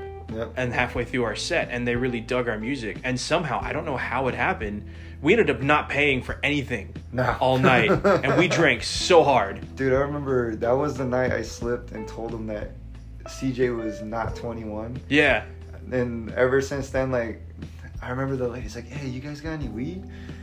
And I was like, "Well, our guitar player does, but you gotta hook him up with some shots." She's like, "Deal." Ever since then, he came in and just started pounding them. yeah And I learned my lesson from there. Like every venue we walked in, you guys 21? Yep. Yeah, everyone's good to go. so but i remember that was a fun night yeah, and then Prescott when we did the New Year's show with While She Waits. yeah that was a fun night too That was fun because as soon as we rolled up, and uh, that old guy that ran the place was so Yeah, nice He's like, you guys are one of the artists. I'm like, yeah, we're fire guys. Here's two pitchers of beer, and I walk up to CJ. He's like, shut your mouth, and I just like walk away. and he's all like, what? I'm like, just shut up and drink. and he's like, oh okay. he got so trashed that night. and He played perfectly. oh yeah he was fine i didn't get like messed up until afterwards oh, dude. But they get they they gave us food while we were there. Like the guy who ran that place, he was so hospitable. He was so nice. Like I don't think we paid for too much. no, I think we walked out with a fifty dollar tab. Yeah. It was we like- drank so much. Oh yeah, dude. We were so it was a good night. I know that at one point they were giving us like the mini pictures. Oh, yeah. And I was just walking around with one of those. Yeah, you Like- and Michael, like Yeah. Yeah, I didn't know that we could do that. And then my friend Michael comes up and he's like, "I got a picture." I was like, "The fuck did you do?" And I ran. I was like, "I want one of those." And I ran up to the bar and just no questions. Here you go. right. And I was classy about it, so I was drinking the beer through a bendy straw because that's how I roll. Yeah, yeah, right. I got the pinky up. You Yeah, ex- exactly. So, but yeah, those shows stood out the most. Uh, there's a lot of, man, so many big shows we played that I can't even keep up with anymore. Like, Do you you remember that um, when we were going through Texas and we we spent a few days in Wichita Falls with your folks, and then we went to Oklahoma to play that Lottie? show? Mm-hmm. Oh, Yeah, that was fun. I don't remember what that venue was called. Oh, dude. It was something train related. I know that much. But I remember that the venue owner was a really nice Asian lady, Uh huh. and she gave us discounts on everything because we had that. Um, I don't remember what that beer was. It was a Mexican beer. It had a yellow. Oh no, label. it was uh, Shiner Bock, I think. something like that. I don't know, but I remember that we paid very little for like massive like pictures of Oh, uh, yeah. for each of us. Like the lady was, and it was only there was only the two bands. It was us, and then there was that one other band Yeah, yeah, yeah. And 'Cause- my sergeant showed up. with like a bunch of people. Like there was such a huge crowd for us, and that was the day that that guy um, he gave us that bottle of Gentleman Jack. Yeah, with, yeah. with the Fireglass name on Yeah, it. so I had that, but my mother-in-law decided to drink it all. so I was like, that was for a special occasion, but cool. I still got the glass. But as long as you still got the bottle, man. Yeah, we, I got think we were waiting until we finished like the next record or something to break it open. Yeah, open. it was more for like if because we had the labels looking at us. I was like, Yeah. once we land the label, we'll That's right. Yeah, we were gonna crack it open when we got signed. Yeah, we were looking at that, and then um, yeah, that night we got tore up. That was. oof. So, because my sergeant showed up and just started buying us beers, and we're just Yeah. like, shit. So we don't wanna be rude. yeah, we can't be rude. It's free beer. Yeah, because I remember, I remember the stage was really cool because they had risers on each side, Yep. and then the lady was really nice. We played, and like crushed it because you know that's what we do. yeah. And then that other band came on after us, and they were like, it was a bunch of local kids. yeah, they and were I'm- like underage. At the end of the night, because we had our little merch spot set up right there next to the stage, their bassist jumped off stage at the end of their set and smashed his bass guitar like right in front of us, and we're just like, dude, what the fuck is happening right now? they were trying to like show us up, but Yeah. it didn't work. Oh, no, they- they failed miserably. yeah, that was fun, dude. Like that show stood out pretty good. I forgot about that one. That was yeah, that was a fun one. Um, where else did we play? There was there. Uh, I remember playing Tyler, Texas. That's the one that Gabe was talking about where he drove in the rain. That's where I popped my head. We're on tour with Sugar Sugar Blast Blast. Yeah, Yeah, and then the bass player, him and CJ got along really good. He talked in that British accent. yeah, Yeah, yeah, so- yeah. Uh, his name is uh, uh, Alonzo. Yeah, yeah, Yeah, I yeah, I still I see him on Facebook now. He does like acoustic stuff since Yeah. whatever whatever happened with that whole I don't project. I know. They got signed and that was it. Yeah, they put out like the one music video that was pretty sick, and then they just kind of like dissipated. Like Eddie, their vocalist, he still does music, but he does something else. And yeah, then EJ, I think he he went and got his uh EMT license. Yeah, him and his wife are EMTs, Yeah. and I think they're just. Yeah. I, I think they're uh, I think they're just primarily focusing on like family stuff now. Yeah. Um, because there was that other band that they had with them too, Onda. Yeah, that fell apart. I think shortly after we did that tour. Yeah, um, I still I still keep in touch a little bit with their drummer Raimundo. He's a big Oh, yeah, he's a big gym guy too. Yeah, he's huge, man. Yeah. Uh, he actually, I found out a story about him. He went out to Cali because he's a magnificent drummer. Oh yeah, he's a great drummer. Yeah. Yeah, that was the show where we met them, San Antonio, bro. I remember talking to them and they rolled up and they didn't know who we were. I was like, oh, we're Fireglass. And they're like, oh, okay, we're on tour with you guys. We're like, yeah. Yeah. So, and I remember that first band that went on in San Antonio, they just packed up and left. Yeah. And I think it was uh, Raymond, the dr- vocalist Undo. Yeah. The, the So- big dude. Yeah, yeah. He was a beast of a vocalist. Dude, and I remember the guy's like, "Oh, we we killed it on stage." He's posting on his Facebook, and uh, he got on there. I was like, "Yeah, nice for you guys to stick around." Yeah. and I was like, "Oh, I, burn." I remember that. Yeah. I was like, "Yes," because he had the same mindset we did. We stay for the whole show. Yeah. 'Cause, I mean, we're on tour, and I would like the locals to stay. And I'm the same way when I promote a show. I tell all the bands, "You're, you're gonna stay. If you don't, you're never gonna be on another show with me." It's just Yeah, yeah. because it's a respect thing for the tour band. Yeah. And I was like, you guys will understand when you start touring. And they're like, oh. But yeah, like talking to the drummer. Yeah. Um, Um, yeah, the drummer, uh, I remember talking to him, and then I found out from EJ that he got signed on to a bigger band to tour. oh really? Yeah, and then um, what sucked for him was I found out that he had a really bad alcohol problem. Mm-hmm. And he ended up losing the position. Oh okay. Because I think it was supposed to be for Alanis Morissette or something, and he was killing it. And then I think maybe the rock star part came in. Probably yeah. I think he just kind of overdid it. I mean, he was cool about it when I talked to him about it. He's like, yeah, he admitted, he's like, I fucked up. Mhm. I mean, it is what it is. But and then he jumped on with uh, Undo, and I think he was supposed to jump on with uh, Sugar Sugar because Sugar Sugar's drummer got added onto another band that was gonna tour, so he was gonna take over for Sugar Sugar. Sugar Sugar's drummer was that other big dude. I think his Yeah. name was was Aiden or Adrian or yeah, something. I think so. Yeah, he was, a sick. cool. He's a good drummer too. Yeah. Yeah, he's in a touring uh, like a punk hard rock band. I think. Yeah, I see him posting stuff online that he's Yeah. he's still in it. So he's killing it, and then um, I, I don't know what happened to Sugar Dude. I know they did the one big show. Yeah. And then they just kind of fell off, and I was like, well, I mean, life happens. I get it. So, Yeah. a lot of people are like, well, I got kids, I got that, and I was like, They did have kids, yeah. Yeah. So, especially like EJ, like, and I found out EJ used to promote for like Yellowcard and. Oh really? Yeah, he used to book all those guys. So when I started booking shows, the last tour Fireglass did, I hit him up about going out to Corpus because that tour was just that was a mess. Yeah.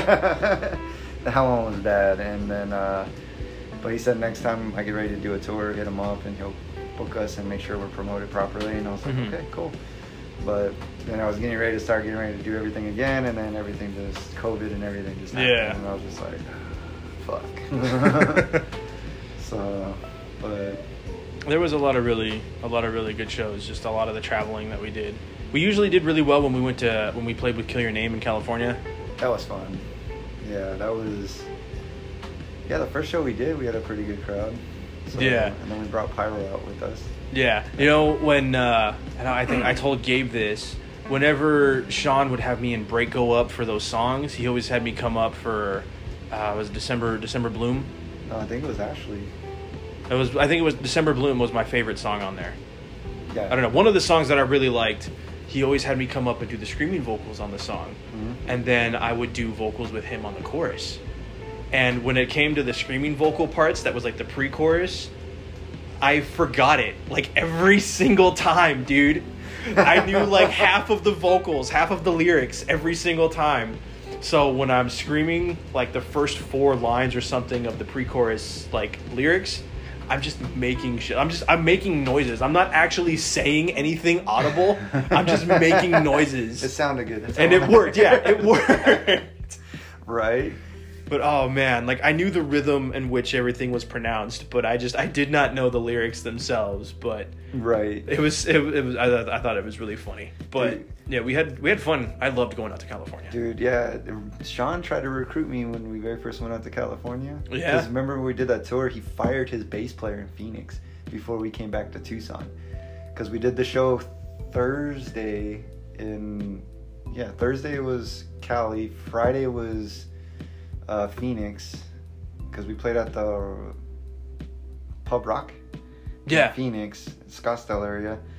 And then we went straight to, we had the event booked out. And we had like X amount of bands on it. And we brought Mhm. Kill Your Name out. And when he showed up to Tucson, he's like, I fired my bass player. And I'm like, what? Yeah, and I I see him walk that. up. I was like, I thought you fired him. He's like, yeah, it's his last show. I was like, oh, okay. And through the show and everything, he's like, he came up to me and my ex, and he's like, yeah, I'm gonna steal you. And I was like, well, dude, I'm down to play. Uh, just send me the music, I'll learn it, and then when you guys get ready to perform, I'll just fly out there like a couple days prior. He's like, no, you gotta live in San Diego. I was like, that's not gonna happen. I was like, it's way too expensive out there for my Oh, God, taste, yeah, bro. no, it's bad. but he tried to recruit me, like, and then we ended up doing that show. I think it was Encore on Club XS at the time, and we were doing Green Jello, and we Mhm. were able to bring him out. Yeah, I remember that because we came out for that show and he, because I think while they were driving out here, he was doing an interview, Yeah. and it was like live stream with um, I think it was with Nick Nice. Yeah, Yeah. and that was one of the first times that we got name dropped on there. yeah, that was when we did the tour with them. Yeah, They were on the way back to California, and then because they rented the van. Yeah. Now, I, So- I remember him coming out for the Green Jello show, and he he was he wasn't feeling very well. His, Yeah, he ended up hurting something when he was singing. That's why, we, like, if if we could find the video, like he's crouching on the stage a lot. yeah, I remember that. I think he pulled something from screaming, hmm and he was just like in so much pain. Cause dude, like I had to learn all their material, and I was like so nervous because like Sean's such a perfectionist, and I'm like, dude, I'm, if I fuck up, I'm screwed. Yeah, yeah, right. and he's all like, and the day they showed up, we are getting ready for the show. I left work early uh, to rehearse with them live, and Mm-hmm. doing all this stuff, and he's like, "Dude, you learned everything." I was like, "Yeah, I had to get the tabs from Ben from Pyrotechnica. You printed them out." I was like, "I'm not gonna do all the fills, but I'll do as much as I can." And um, and he's all like, "Dude, you nailed it." And I'm like, "All right, cool." And as soon as I got off stage, I was like all sweaty, like, "Fuck, dude." Yeah. I remember you being really, really concerned about that. so, because I don't want to play make someone sound like crap. And I'm like, dude, and uh, and him and Dustin were like, dude, you did awesome, this and that. And I'm like, all right. And he's like, you, so you want to join Kill Your Name? I was like, I'm not moving to San Diego, bro. I was like, I'll do it. I'll just fly out a couple of days prior and you know rehearse with you guys, make sure everything's solid, and then we'll go out. And he's all like, nah. I'm like, all right. it was a shot, you know. Right. All right. Let's let's talk about the the infamous Trapt show. oh yeah. So I talked about it with Gabe, and I've alluded to it on several episodes in the past and stuff. But what's um what do you remember from that show? What was your take on it? Oh man, those guys are a piece of shit. Uh, I love the music, but it was weird because we rolled up because normally they're there at what noon, one o'clock. Yeah, they're supposed to be there early doing their sound check, and then we show up at like two or three, and we turn in our tickets, we get our time spot, and then you know we start Yeah. backlining. Yeah, and um, I remember showing up and the bus is not there, and we're like, Mhm. where the fuck are these guys? Are in the van? Like, what's going on? And uh, I remember the bus rolling up. My first take, I see the guitar player get out, and I was like, hey, what's up, man? I'm Matt from Fireglass. Like, we're opening up for you guys. Dude just walks by me and blows me off. And I'm like, okay. And then when they started doing their sound check and the feedback and the vocalist giving uh, Chase that hard time. Oh yeah, he was giving Chase shit, and then he was like lashing out at like the road crew too. Yeah, yeah. And Chase turned around and was like, dude, I wasn't three hours late. Yeah, Just straight up called him out. And dude, uh, I think it was the vocalist and guitar player jumped off stage and was bitching at The Rock. And I think it was Ken from The Rock at the time. And and Ken told him, was like, well, you guys were late. We had to push back the show. yeah, because all of ours, like it was.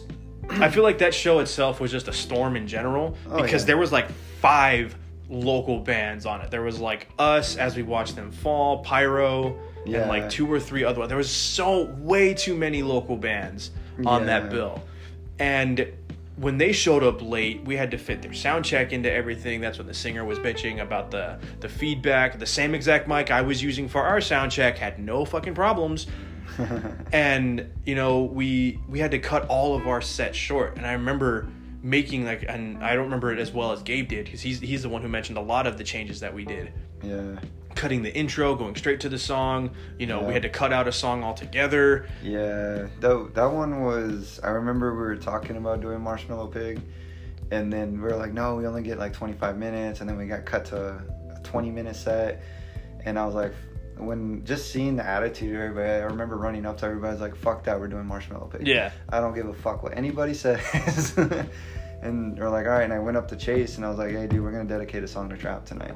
We didn't drop their name as No. much as we wanted to. not directly i don't remember what break said but i No, it know was you. i know i said that this song goes out to any idiot who lets fame go to their head Yeah. So and everybody was like mad dogging us, but then there's Yeah. a big pit, and we're just like, Yeah, like right over there where the bands where they set up the merch and stuff. Mhm. I remember seeing a couple of guys from Trapt's crew, and they were just they were mad dogging the shit out of us the Oh yeah, like dude, I didn't care, and then we had that "fuck you" part in there, and we're Yeah. all, the whole band and the whole crowd was just Yeah. everybody we're like, yeah, this is what we do. We got we got the message across. Oh yeah, yeah, and dude, but you remember recording Marshmallow Pig when we were going in and doing the "fuck you" part, and I didn't know we were recording. I was like, super. Oh yes, that's right. Because we kept, I think we had a separate little soundbite for that. we just kept messing with it the whole Dude, time. like I thought we were just like warming up. I'm like, all right, and I just got done watching the Big Gay Al episode, and I was like, super. Yeah. and we had that recorded and it's just it is there like in our emails or something like forever. Like I think Alex trimmed a specific part just to have that. Dude, I just remember everybody went quiet. Did he just say super? and I'm just like, oh fuck, you guys recorded that. so, but yeah, that show, the Trapt show, man. I remember because Pyro went on after us mm-hmm. because they outsold us on tickets by like three or five tickets or something. So they got the headlining or local headlining spot. Did you stay for the whole night? Mm, I, I stayed for Pyro, and as soon as we were done, they were done. Okay, yeah, because I left right after Pyro did too. Like I was not Yeah. gonna stay for Trapt. Like I was just no, they don't deserve it. Yeah, dude. And- like I remember me and you talking about it, where it was like it was our idols in high school. Yeah, we were so excited to play it. Yeah, they had one song. Um, what was it? Echoes. Was Yeah, like- oh, that's a good song. yeah, I love that fucking song. And then when I seen their attitude and everything, I was like, "Fuck you guys, I'm out." Yeah, couldn't do it. I still won't even listen to their music, not willingly. If I'm ever in a situation where like someone's on the radio or something and Headstrong comes on, I tell them that story. right. and yeah, I just I will not willingly listen to their music anymore. But I know I left early on, so I didn't see track. I thought you stayed for the whole night. No. Gabe did, and he told he told us, you know, his experience for it. That like once all the locals are finished, you know, because I think it was like the other two bands, and then it was as we watched them fall, and then us, and then Pyro, and then once Pyro was done and everybody dipped out, there was like ten people there because Gabe was hanging out outside with Becca in the smoking area talking to people. And he came in to check because I guess the dude was talking about it. and, You know, anybody who left is a little bitch, and know, the people who are still here are the real fans and crap. And there was like, it was a damn near empty house. Oh yeah, well, cause they're fucking dicks, dude. like, why would I want to support a band that is assholes? Oh yeah, I'm not gonna fucking do that. So I mean, there's a difference if you come off as an asshole because like you always have people confronting you Yeah, because we're what band you're in. That I understand because you don't have no privacy. But like you're a band that was big in the early 2000s that nobody fucking knows who you are right now. yeah. Still riding off of the coattails of one song. Well, they had a couple good hits, but They did, but nothing was as popular as Headstrong. Yeah, so that that irked me like bad because I was so excited to play for these guys. Oh, yeah. yeah, and Break was all casted up, and we used to joke around like when he showed up to the show and he was all casted up, and they're like, "What happened to you?" I was like, "Dude, he was jerking off because he's gonna about to play for Trapt." Yeah, I remember that. he sprained his wrist, and he's like, "Fuck you, motherfucker." so, but yeah, that was an interesting fucking show for sure, and. I mean, it was a good show. We had a packed house until, I mean, us and Pyro got off stage and then everybody bounced. Yeah. So, but I'm pretty sure we told a lot of people too. that, Like people were asking if you were gonna stay, and we're like, no, these guys are douchebags. We're not staying. yeah, I was like, I'm not supporting a band that treats locals and everybody And the like crew and everything like that. Like, no, it's not okay. Do that behind the scenes. Don't do it in front. Yeah, not in front of people. so, but yeah, that one that stuck out a lot, and ever since then, I was like, nah. Because I remember CJ almost having one of those moments. I think we were playing a Lethal show, and it was at the event, hmm and I think it was the redhead dude. Um, can't think of his name. That plays for Lethal, the guitar player, but he was on the balcony. Oh. Jesse. Jesse, yeah, he was on the balcony smoking, and CJ was having a meltdown on something, and I looked over and I seen him, and I stopped him. I was like, dude, you could punch me in the face later. I don't really care. I was like, but don't make a scene here. And he just like, oh, these fuck these guys. Was like, no, no, no, no, no, do not. He's all like, what do you mean? I was like, because whatever you say now is gonna get back to him, and we're gonna look like assholes. Yeah. So keep your professionalism, regardless if you're pissed off or not. Just keep your mouth shut, smile, and like we could box later. Like I don't care. like, and he understood that right away. And then ever since then, we're just like, all right, cool. And but seeing like how Trapt was, I was just like, dude, no. Like, why would I even want to tour with you guys? Yeah. no, it was just whatever, whatever like illusion that we had. yeah. You know, was just it was it was ruined in that moment. Yeah. Just- well, Tommy told us about it. When he I think he did. yeah. He did warn us about it beforehand, like Yeah. years before that, and I think that was one of the things that one of us said at one point was like, "Look, fucking Tommy was right." Yeah, Ta- uh, he was touring with Tantric and he went on tour with them and he told us, him and Mike were like, yeah, dude, traps are fucking assholes. And we're like, oh, okay, cool. And then next thing you know, Mike's drumming for him. I'm like, Yeah. Bro. I'm like, you just told me this. He's like, I know. so, but other than that, yeah, Trapt was probably the worst show I've ever played. Oh yeah. So, and on tour wise,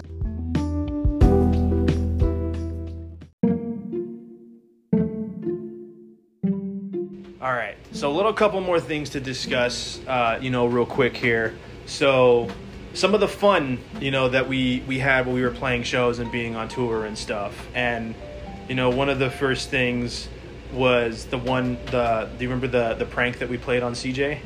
Oh, dude. Oh my god. that was Gabe's idea. It was Gabe's idea, And, and Nick was like, "Let's do it." dude, it was so so bad.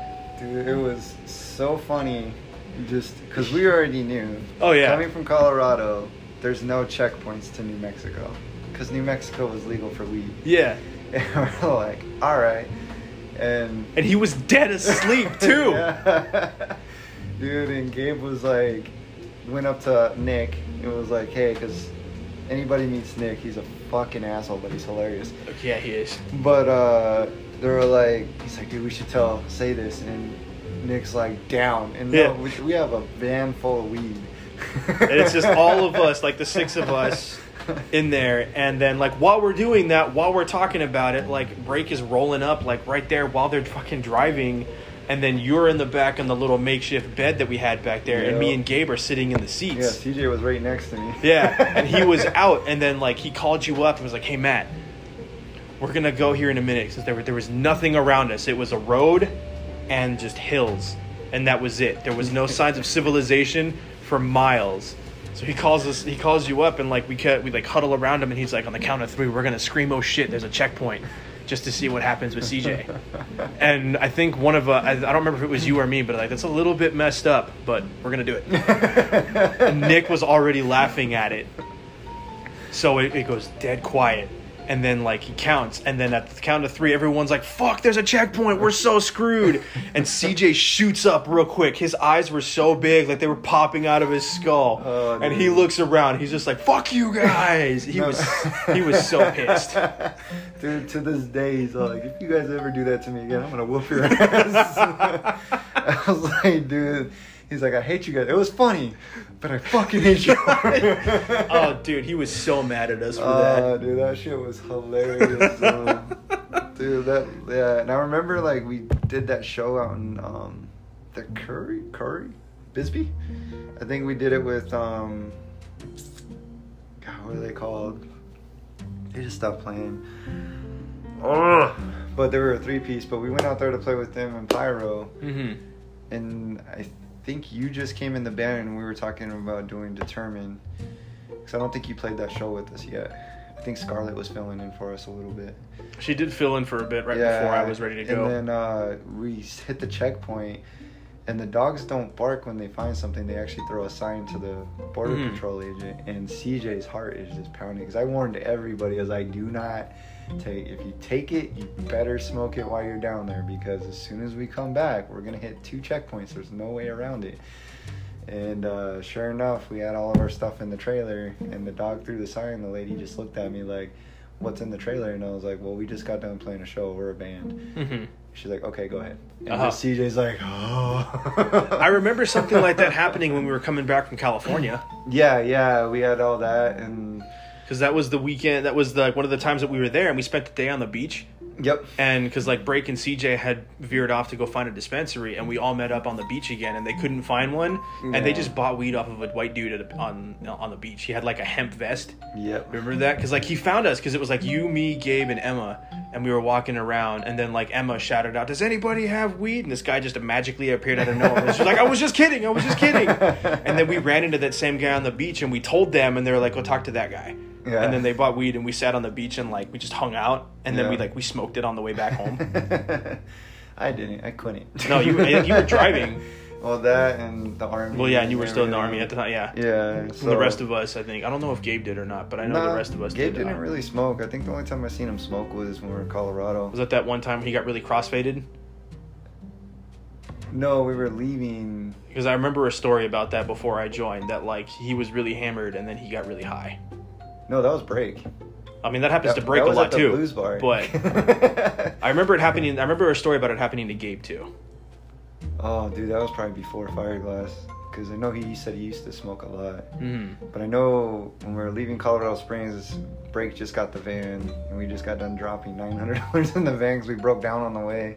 Oh, that's right. It was like we were outside of that one little town. Yeah. And it was like seven o'clock in the morning, Yeah. and it was freezing cold. yep. and we were stuck in there waiting for like an hour. There was like the the AAA vehicles were driving by and, and No, it was. DOT from New Mexico. We were Yeah. like three hours away from Colorado Springs. We break down. Nick's telling me there's no throttle response.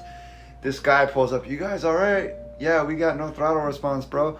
Oh, okay. So what you want to do is go up this hill. Yeah, and just the off-ramp. facial expression from Nick, and him looking at Gabe, and turning back around, like you know he wanted to say something smart. Oh, like, yeah. All right, thanks. he had no words. At the time, we were just like, And the dude just left. just left us sitting there, and we're like, what the fuck? We're on the side of the we're like on the side of the freeway here. Like the vehicle is not moving at this point. Yeah. And the guy's like, "What you want to do is keep driving, and you'll finally eventually about a mile and a half up the road. we're like, yeah, cool. Thanks, guys. It, it took forever just to arrange a tow truck to take us to whatever the nearest town Yeah, was. Yeah, luckily the guy got us up and going, but dude, that was. A, and luckily, my ex gave me one of the The the credit cards that we shared, and she's all like, "Well, just in case," and I was like refusing it, refusing it.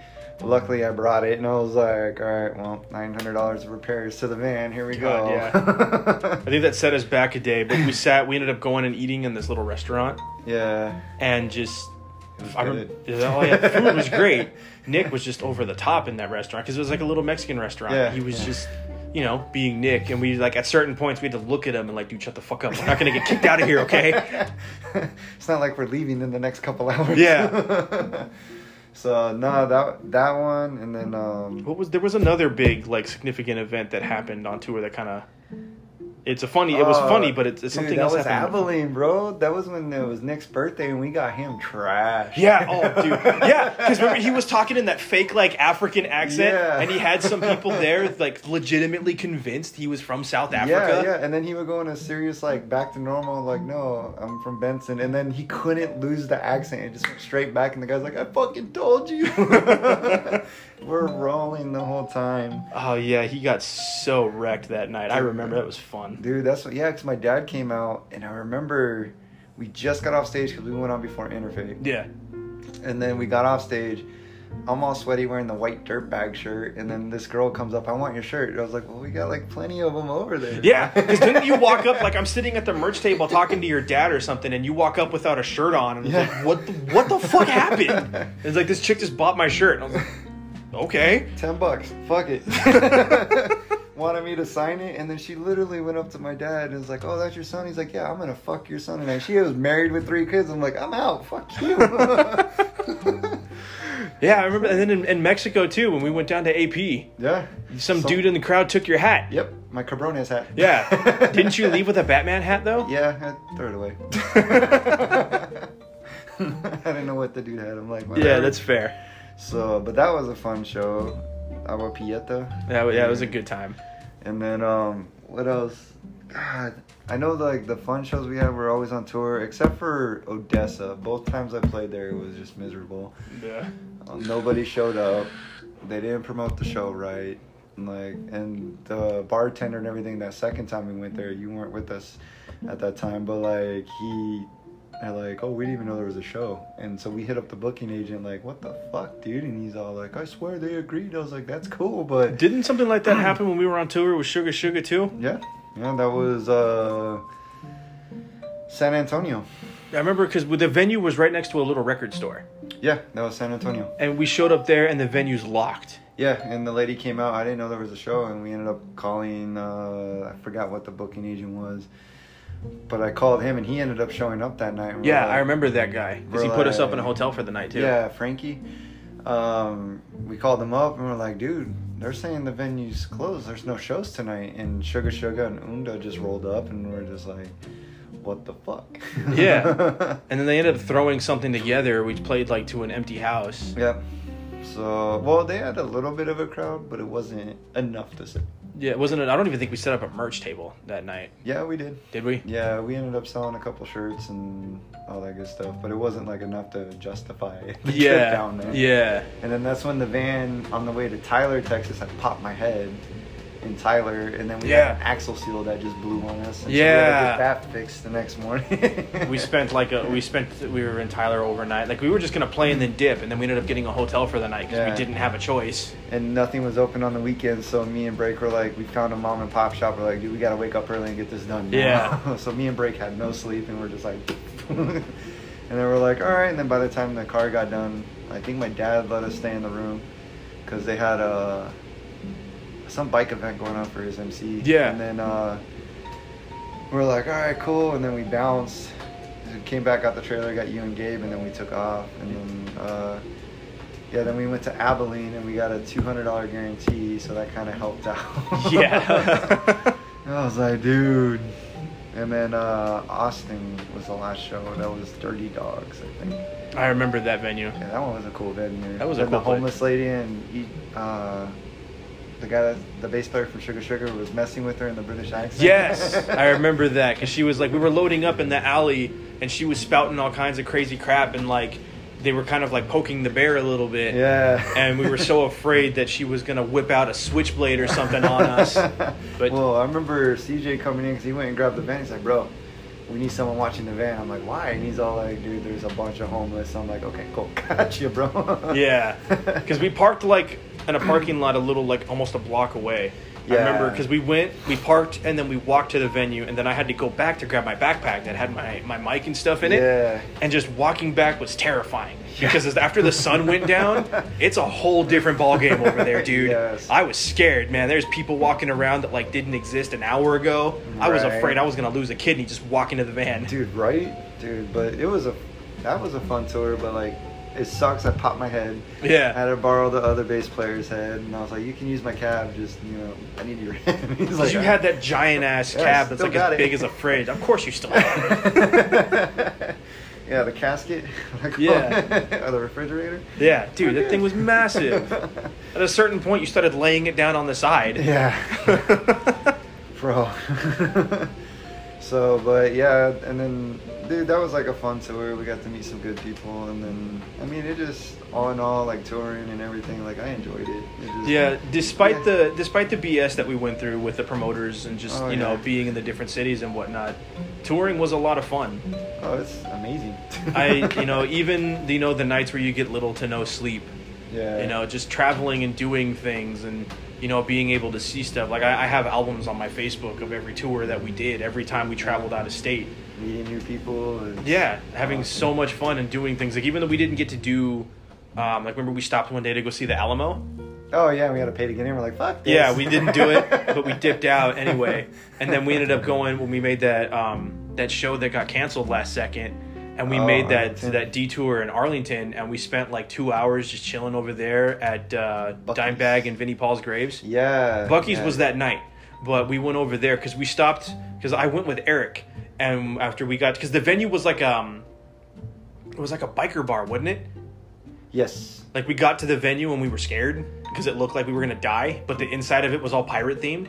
Yeah. and it yeah. looks super cool. And we told the guy, and they're like, "Yeah, no, the show was canceled," but he gave us like 150 bucks, Yep. so we could keep going. And we hung out there for a minute, and I went with Eric, and we walked around because we had planned we were gonna go, we were gonna go see, um, we were gonna go see Dimebag's grave. And while we were on that tour was when Vinnie Paul passed away. Yeah. So he was laid to rest there too. He just didn't have his crazy, you know, monolith headstone thing yet. Yeah. And I went with Eric and we walked around and we got some beer and um, and we got some prime times. Or the the black and milds, not Yeah, prime times, yeah, yeah. because that's what um, that's what Dime and Vinnie liked to smoke on when they smoked cigars. It was black and milds, and they drank Coors Light. So we got some Coors Light and some black and milds. I did. I drink Dos Equis now. Drink But- water. But hey, the guys from Killswitch Engage drink Coors, so suck a nut. well, they have to stay hydrated somehow. Yeah.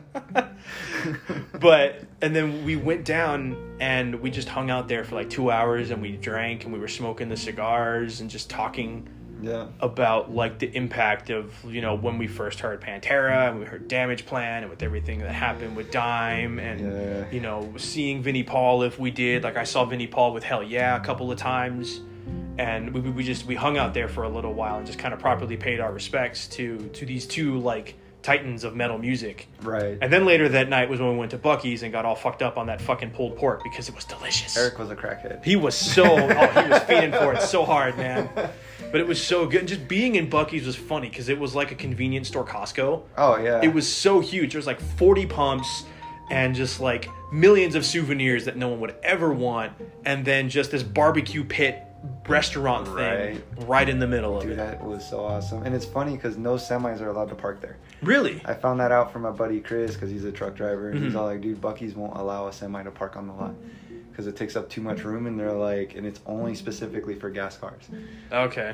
so I was like, oh, well, that's kind of crappy. And they're like, no, they just don't want truckers to come in and trash the place. And That's fair. You get the messy truckers. I'm not saying they're all messy, but But yeah, yeah. yeah. And I was like, all right. I was like, but they would want some pulled pork sandwiches, man. Like, on. Right, they would.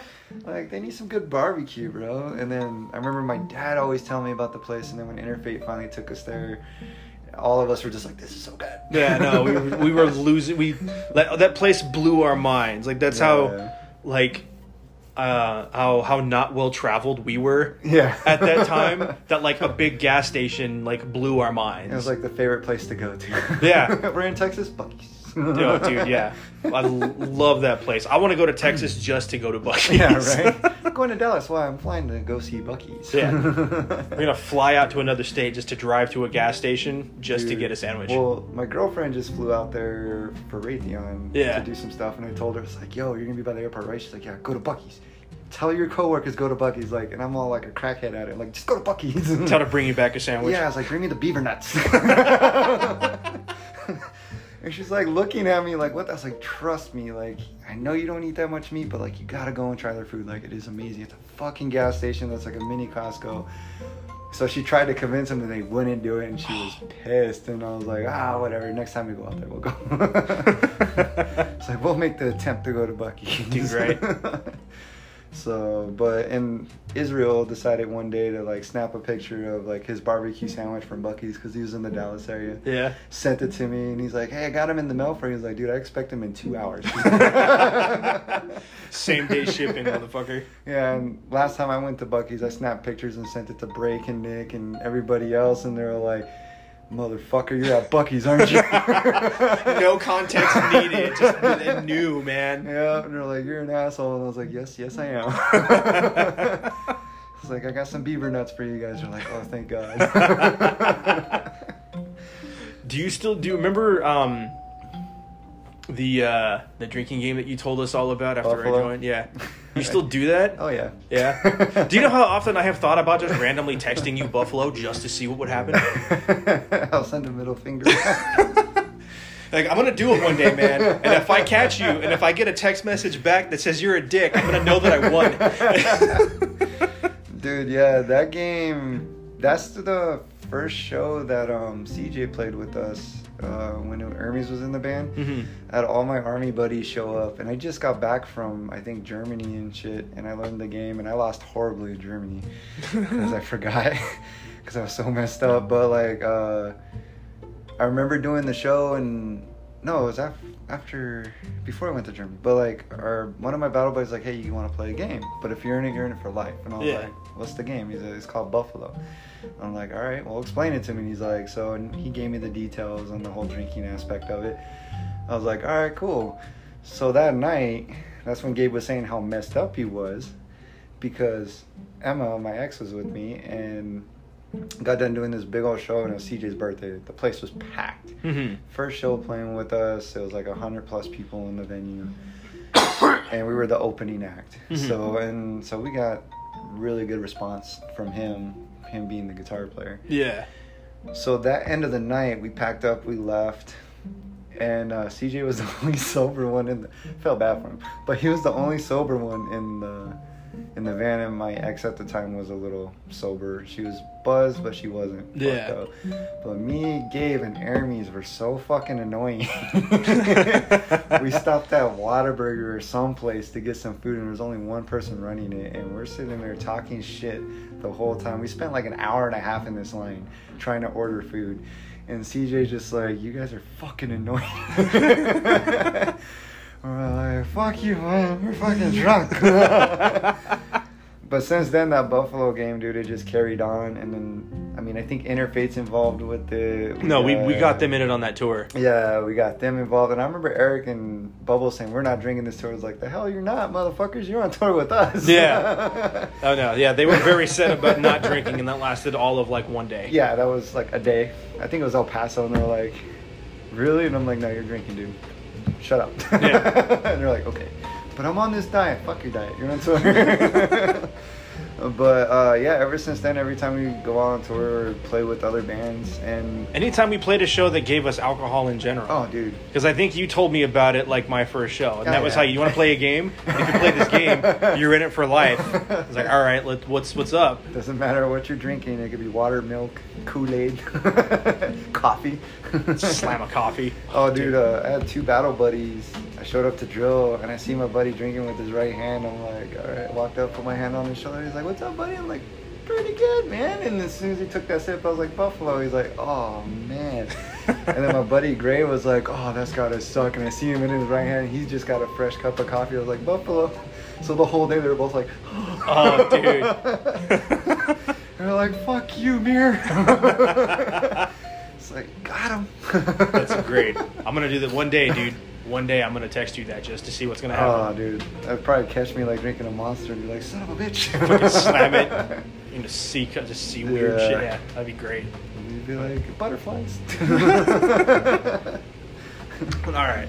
So the last thing I want to touch on, you know, before we call it here, was um, the overall, uh, I guess, train wreck that was my final show with Okay. Fireglass. Because leading leading up to that, um, it's funny that you're working with a liar like you because I was actually talking to John while I was still with Fireglass and stuff, and we were working about um, trading off guest spots on upcoming Yeah. tracks. You know, I was gonna. He wanted me to feature on one of the Liar Like You songs, and we were gonna bring him on on one of our songs. Yeah. And we were just started working out the details for it when everything hit the fan. yeah, yeah. So, so with that final show with Fireglass, I don't even think it was announced No. that it was going to be my final show. It was just it was at the House of Bards. Um, I hit that point where I just I knew I knew that I had become the weak link in the band. Like I'm not denying that at all. I know that I wasn't up to par. I was dealing with a lot of stuff in my personal life that was really taking a toll on me Yeah. and I, I didn't want to walk away altogether. I wanted to just take a break, but it, it was it was so relentless with everything that the only way that I was going to get a chance to decompress was to walk away. Yeah. So I made the choice to leave the band, and we had that one final show scheduled, and the whole night everything was cool. Yeah. You know, we got up upstage, we got on stage, we played our set, everything was fine until the very last song of the set. Shattered Yeah. I, I still, to this day, I don't know what happened. You and me both, man. Because that show, I mean, to touch on like the weak link part, like we all knew you were going through personal stuff and everything, and it was kind of on me too because I was pushing for more. Like not like You- not for your vocal wise, but it was more shows. and- You pushed for more, yeah, but we all still agreed to it. Even Yeah. after we said, like, I, I talked to Gabe about this, you know, we we all agreed we needed to take a break, but every time we got offered another show, everybody was like, yes, let's do it. right. You know, none of us wanted to actually take a break, and as a result, you know, other we all had aspects of our personal lives suffer because of it. You know, Gabe had his issues with jobs. I had my family. Yeah. You have your family.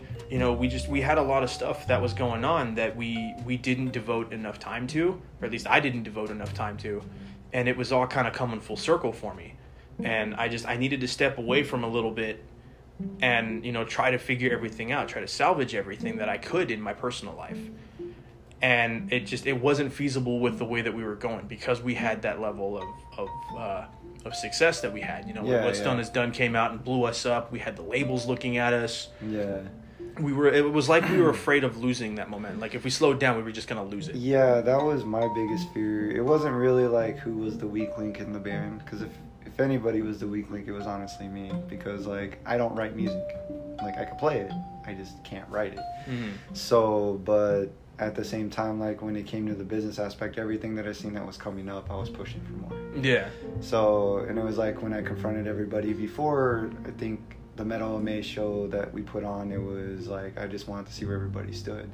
And it wasn't like physically attacking anybody or mentally, it was just more like I just need to know where people stand because if we're going to push forward, like we have to go full force. yeah So that was my mentality because like the doors opened up and we had a window and I was like, we have to take it. So that was kind of on me, like kind of pushing forward. Yeah. Not and- it was maybe being selfish or something because like I seen the opportunity and like Yeah. I knew we had it. it oh, just, Oh yeah, no, had to go. we we were definitely on the verge of something. You know, we were on the verge of like of legitimately breaking out. Yeah. And I know we had a few kind of run-ins with the situation before because there was a couple of times where CJ said he wanted to take a step back, Mm-hmm. and you know it's understandable for him. He was the youngest one of us. He was the only one of us that was a teenager. You Yeah. know, uh, uh, being in the band and what did he do? He worked like real estate or something. Yeah, he was doing real estate and he was working on uh, his own company for like maintenance. like, Yeah, but like improvement stuff. doing doing the band and everything was pretty much all he really knew. yeah. So outside of Fireglass and whatnot, he didn't know what direction he wanted to go with his life. You know, Yeah. so it's completely understandable that he wanted to take a step back. But Yeah. we still kept pushing, and you know, we we definitely we hit a point where it was like it was like a, a teeter totter. Like it was a make or break kind of thing, and we were we were so close. We could taste, you know, that one. You know, we knew that we were on the verge of like that one perfect record deal Yeah. that would allow us to to do this for a living. But Yeah, we just we couldn't get to it quick enough. Yeah, it's just one of those things that like when the shit happened, the, like you guys talked about before in the last podcast with Gabe, is that the tension grew Yeah. a lot because like you had me that was pushing for more, and then you had Break kind of setting us up on a pedestal, like hey, we're here, we can't be down here. Uh, and then you had Gabe saying like, well, we need to write more music, and then CJ not knowing what he wants to do, and, and then obviously you had your personal stuff going on that we had no idea about because we don't really dig in each other's personal lives. Not too much, no, yeah. So, but like, a lot of it just clashed, and when Break and uh, Gabe started having issues with each other, that kind of like started seeing the downfall of everything. Yeah, that, And- I feel like that brought a lot to a head. yeah. So and then um, what hurt the most is like you know when people like when you stepped out. And then when we brought another guy, and then CJ stepping out, and it was just like, holy shit. And then Gabe leaving, and it was just like, well, fuck, man. like, it, it is nerve wracking. It, it burns out really quick. But, like, at the same time, it's like, I'm here to play, I'm here to do Yeah. music. Uh, but, like, the show, when the fight broke out, like, all I remember from that is we're just killing it, having the mosh pit going. The show was great, and I think me and you were the only two on stage. Like we're in the, I think the bridge of the song, and Yeah. it just goes quiet, and me and you just like look up because we're in the middle of headbanging, and we're like, what the fuck is going on? And then like we see.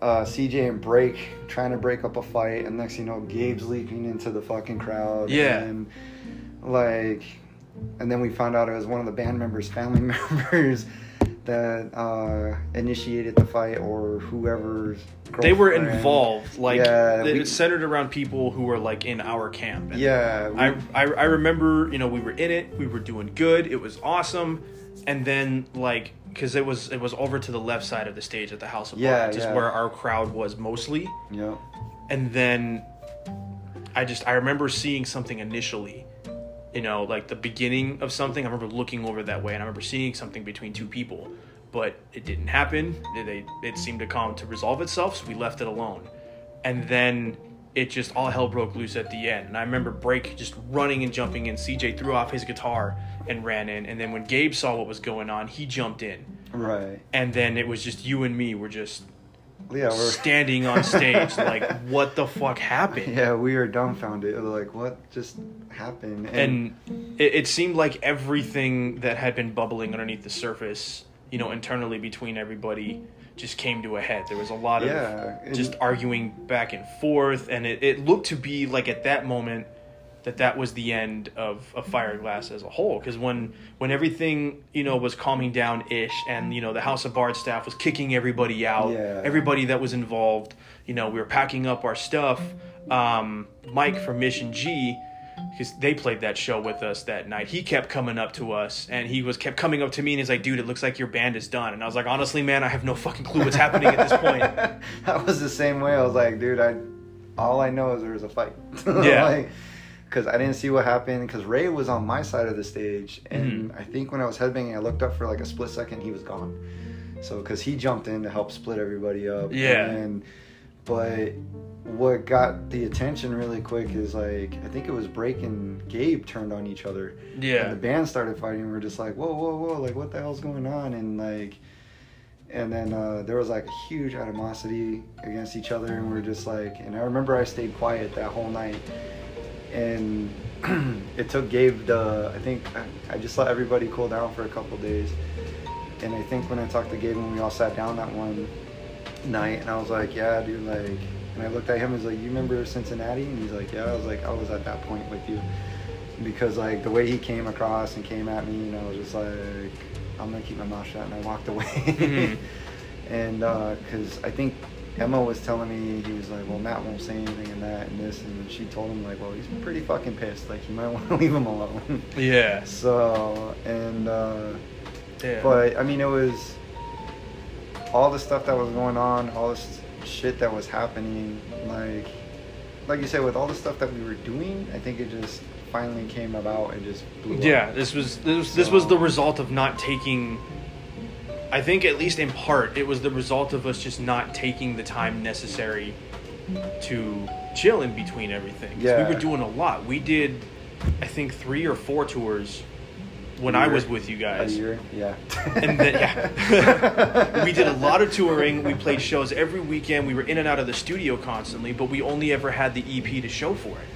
You know, yeah. we we kept saying we needed to take a break and you know just focus on being in the studio because we wanted to put out a full length or another EP, and we never did. Like we just kept going relentlessly. So it's like it's a cautionary tale yeah. of you if you feel like you're getting burnt out, you need to take a moment and you need to just kind of you need to step back right. and you need to give yourself time to decompress because we always said always around the holidays too you know? We're going to take the holidays off we're just going to spend time with our families we'll get together at like your place and just get hammered and chill as homies. Yeah. But like none of it ever happened. We just kept getting offered shows and we just kept yeah. taking the offers well, and, it's like shows we couldn't. Well, we could have turned it down, but at the same time, when I mentioned the band name, whoever we're playing with, everybody's like, "Yeah, let's do it." Like, yeah, usually we were getting we were getting offered some pretty some pretty big things, you know. Yeah. And we did we did get to have a lot of really cool opportunities, you know, throughout everything. You know, one of my goals as a musician, because I've I've been in the music scene since I was 18. Yeah. You know, I started off playing my bass guitar. I wasn't even a vocalist. I didn't want to be a vocalist. I just wanted to play bass. Right.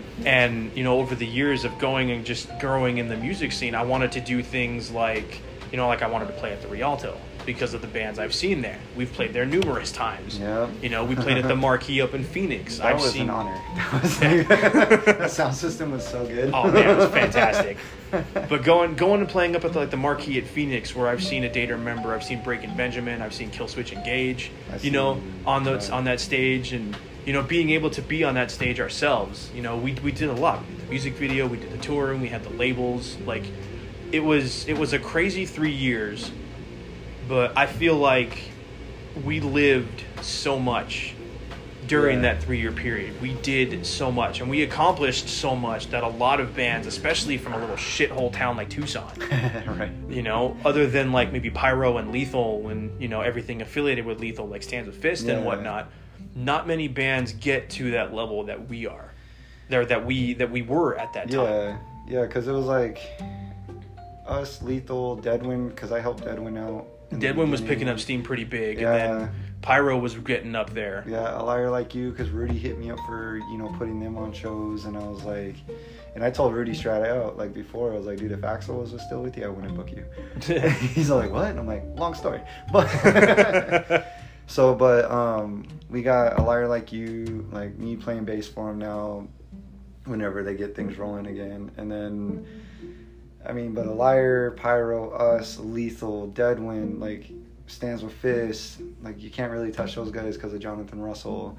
Uh, Az Worldburns now, I think they're up and coming pretty big with. Oh yeah, Russell. Jonathan. Yeah, he's doing yeah. a lot with them too. So like, I mean, these are the people that kind of like, in my eyes, take it seriously and like, hey, we're not just here as a local band. Like we're doing stuff with it. Yeah and a lot of people don't understand that because I don't know if you've talked to people, but everybody's like, "Oh, when you're on tour, you're on vacation." I was like, "It's not a vacation." no, it is not. I did hear that in the beginning, and then after living it, like I know, it is not a fucking yeah, vacation. You have vacation moments. Yeah, like when you have a day off, you're like, "Oh, I get to sleep." Yeah, but no, it's uh, far from a vacation. Yeah, so I mean, these are the bands that I know that understand like the lifestyle that they're gonna walk into. Oh yeah. and the a lot of people don't understand that and that's why i think the way pyro came up and everybody else has come up that we know that are pretty solid with each other understand that. And that's when the pressure of more and more comes on because you're like well fuck like i don't want to stay in tucson i need to get the fuck out.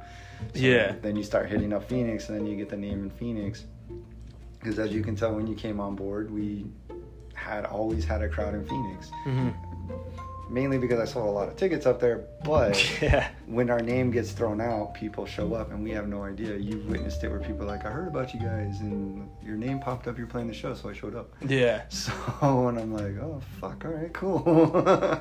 so we knew we were on the right track. It's just the pressure of everything, and it, I take blame for it, man, because like I pushed everybody to be better, to do, even myself playing uh, making sure everything's corrected and ready to go, touring, booking shows. It's just, it's a nightmare in one. Yeah. but at the end of everything, even though the band kind of collapsed, it was just like, you know, we did it. We have amazing stories to tell people. Oh yeah.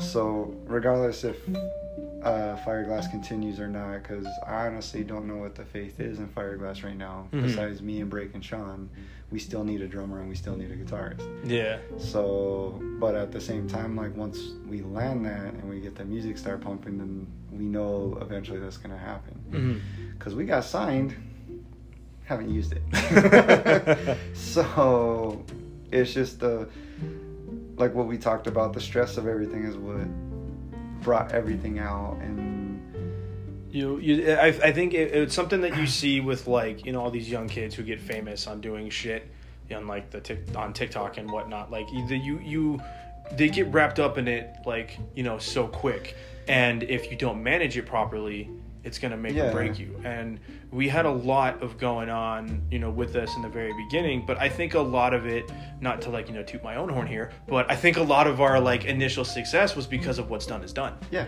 no, That- it is like that's the main song that got us recognized. you know that was that was our biggest it was our biggest song people people gravitated well to our music as a whole but there was something about that song in particular that people absolutely loved and i think because of that song it's what got labels you know looking at us Mm-hmm. it's what got rascal to you know to play so many shows with us it's what got Yeah. probably what got like sean interested and Yep. you know that song that song opened up so many doors for us Oh yeah, easily.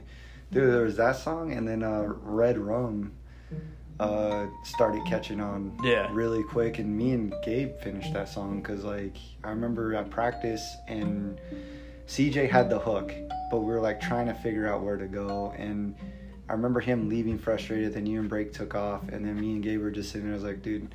Because I was trying to tell CJ what I had in my head, like, Mhm. hey, this is what I was thinking. And uh, when he left, I was like, well, me and Gabe, I was like, hey, dude, I had an idea. This is what I was doing. And then that's when me and Gabe finished Red Rum. i remember that yeah Yeah, and then I like I was all proud. I was like, yeah, I wrote something. man. like this is awesome. but Gabe was there to help me out with the notes and like put it together. Like, well, this is the key, so we'll play this, this, and this. And we started doing it. And he's like, dude, this is it. And I'm like, all right, cool. And then uh, once we started playing that song, What's Done Is Done in Red Rum started taking effect because it was our party song that Yeah. was about murder. Yeah. That's yeah. I don't know if a lot of people picked up on that beyond the title, but yeah. Red Rum lyrically, contextually is about just, you know, getting drunk and having a good time at a party, but everything is all innuendo or metaphors for murder. Yep. Yeah, it was a good Yeah, time. That was a hard song for me to write. Yeah, that was it was The Shining, bro. Yeah, exactly. but like, yeah, after that, dude, that started picking up, and then the label that ended up picking up Fireglass, it was What's Done Is Done in Red Rum. I think it was mainly Red Rum that caught it really quick, hmm and then um, then we started writing when we got Besh in the band and uh, Matt as a drummer. Uh, we started writing new material and we started getting everything, but we could never finish it because of COVID. And then we had issues with the new vocalist, which I'm not gonna go over about. But uh, once we got everything going, and then when Sean came in the band, we had two members that left right away, and we we're just Mhm. like, "Fuck, man!" Like, I was like, "All right, well, now we got to regroup.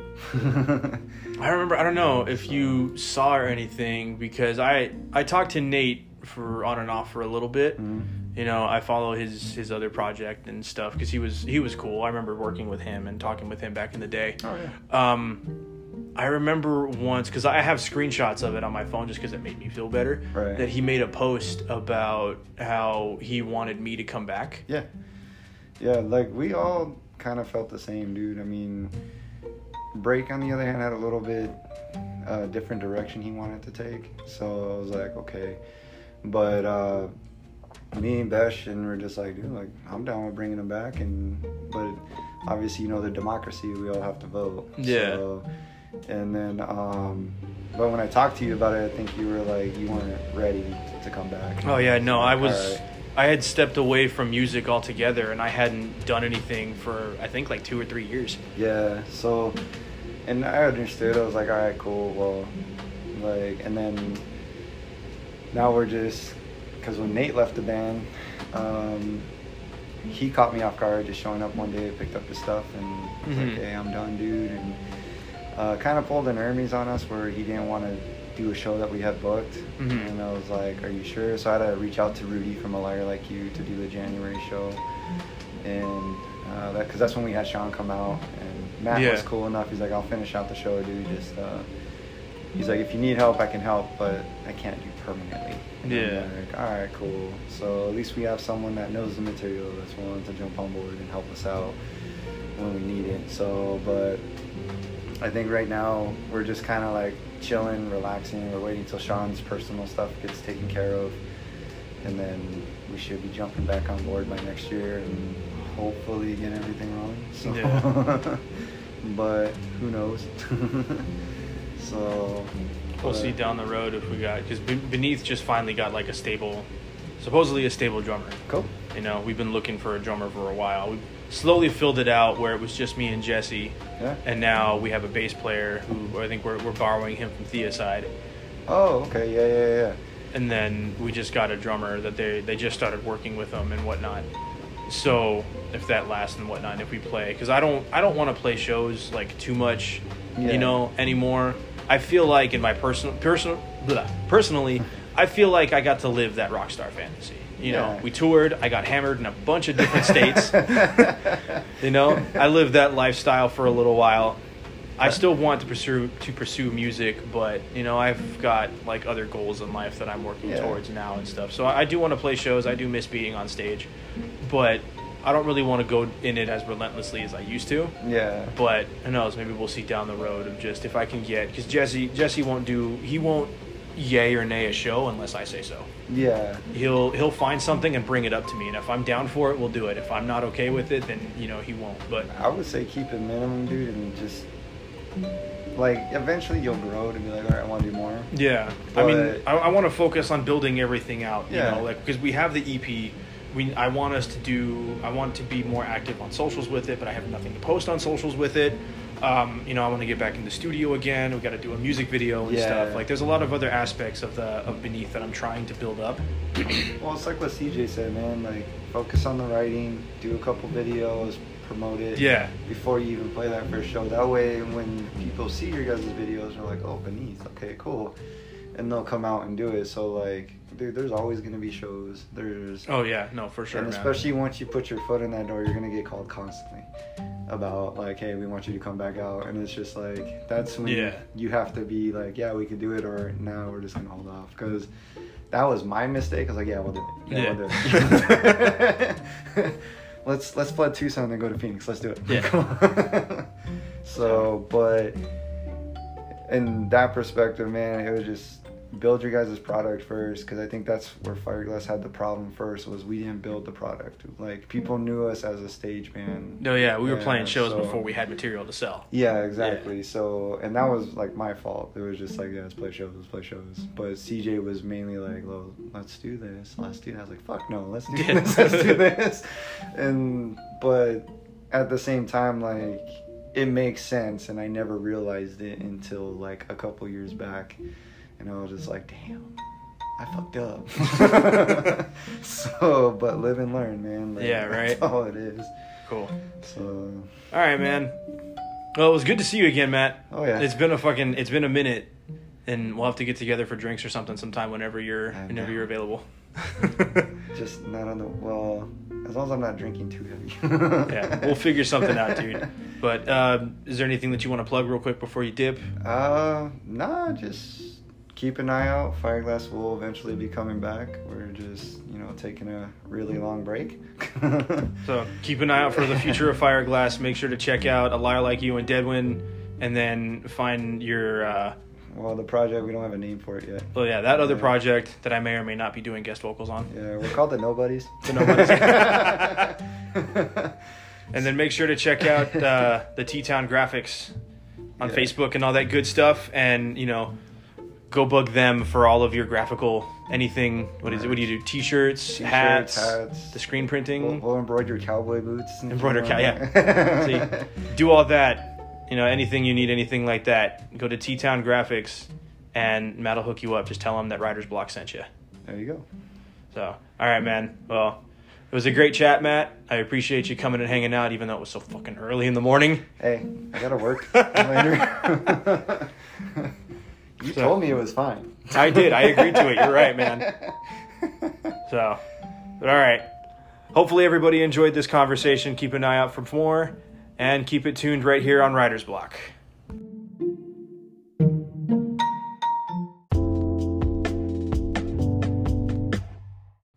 All right. Another episode of Writer's Block is in the books. Thank you, everybody, for tuning in. I hope you enjoyed my conversation with Matt. I had a great time talking to him. I really enjoyed picking his brain on a lot of the issues and, you know, stuff within the band and just learning what he's been up to since I left because I hadn't really seen or talked to him, I think, since I quit the band like three, four years ago, five now, maybe. I don't know, however long it's been. Point is, it's been a minute, and I was really glad to be able to talk to him again. Like I said in the intro to the show, he wasn't one of the original scheduled guests that I have, one of the, the people that I have on the list of, of people to be on the show, but he had expressed interest, and I really wanted to talk to him and get his take on everything. So it was a good time. So I hope everybody enjoyed the conversation. Be sure to follow all of the projects that he's a part of. Is it A Liar Like You, Deadwind, um, when he announces his new project, and make sure to check out T Town Graphics on Facebook and go to them for all of your graphical, t shirty, hat, screen, uh, whatever needs. I might be working with him here in the not too terribly distant future to set up merch for this podcast and for my various musical projects that I have going on. So next week, I'm going to take a break from a guest, and because I got his okay to do so, and I think Gabe too, um, I am going to do a lyrical breakdown of the song that put Fireglass uh, on the map, so to speak, that made us one of the the one of the bigger uh, up and coming local bands here in the scene around the time. I am going to do a lyrical breakdown of what's done is done. I will talk about what my thought process was with it because that song was originally only me. We added break in another song after the fact. Talk about my my more about my uh, my experience with the the recording process, all three times that we recorded it, the music video, you know, all this stuff, everything that went into creating that song, everything that went into making that song what it is, everything that I did, because that song centered around what I wanted to write. So that's going to be a fun one too. I'm really looking forward to diving into that. I'll probably be looking at some older Fireglass music too here in the future after as well. But so yeah, so stay tuned for that.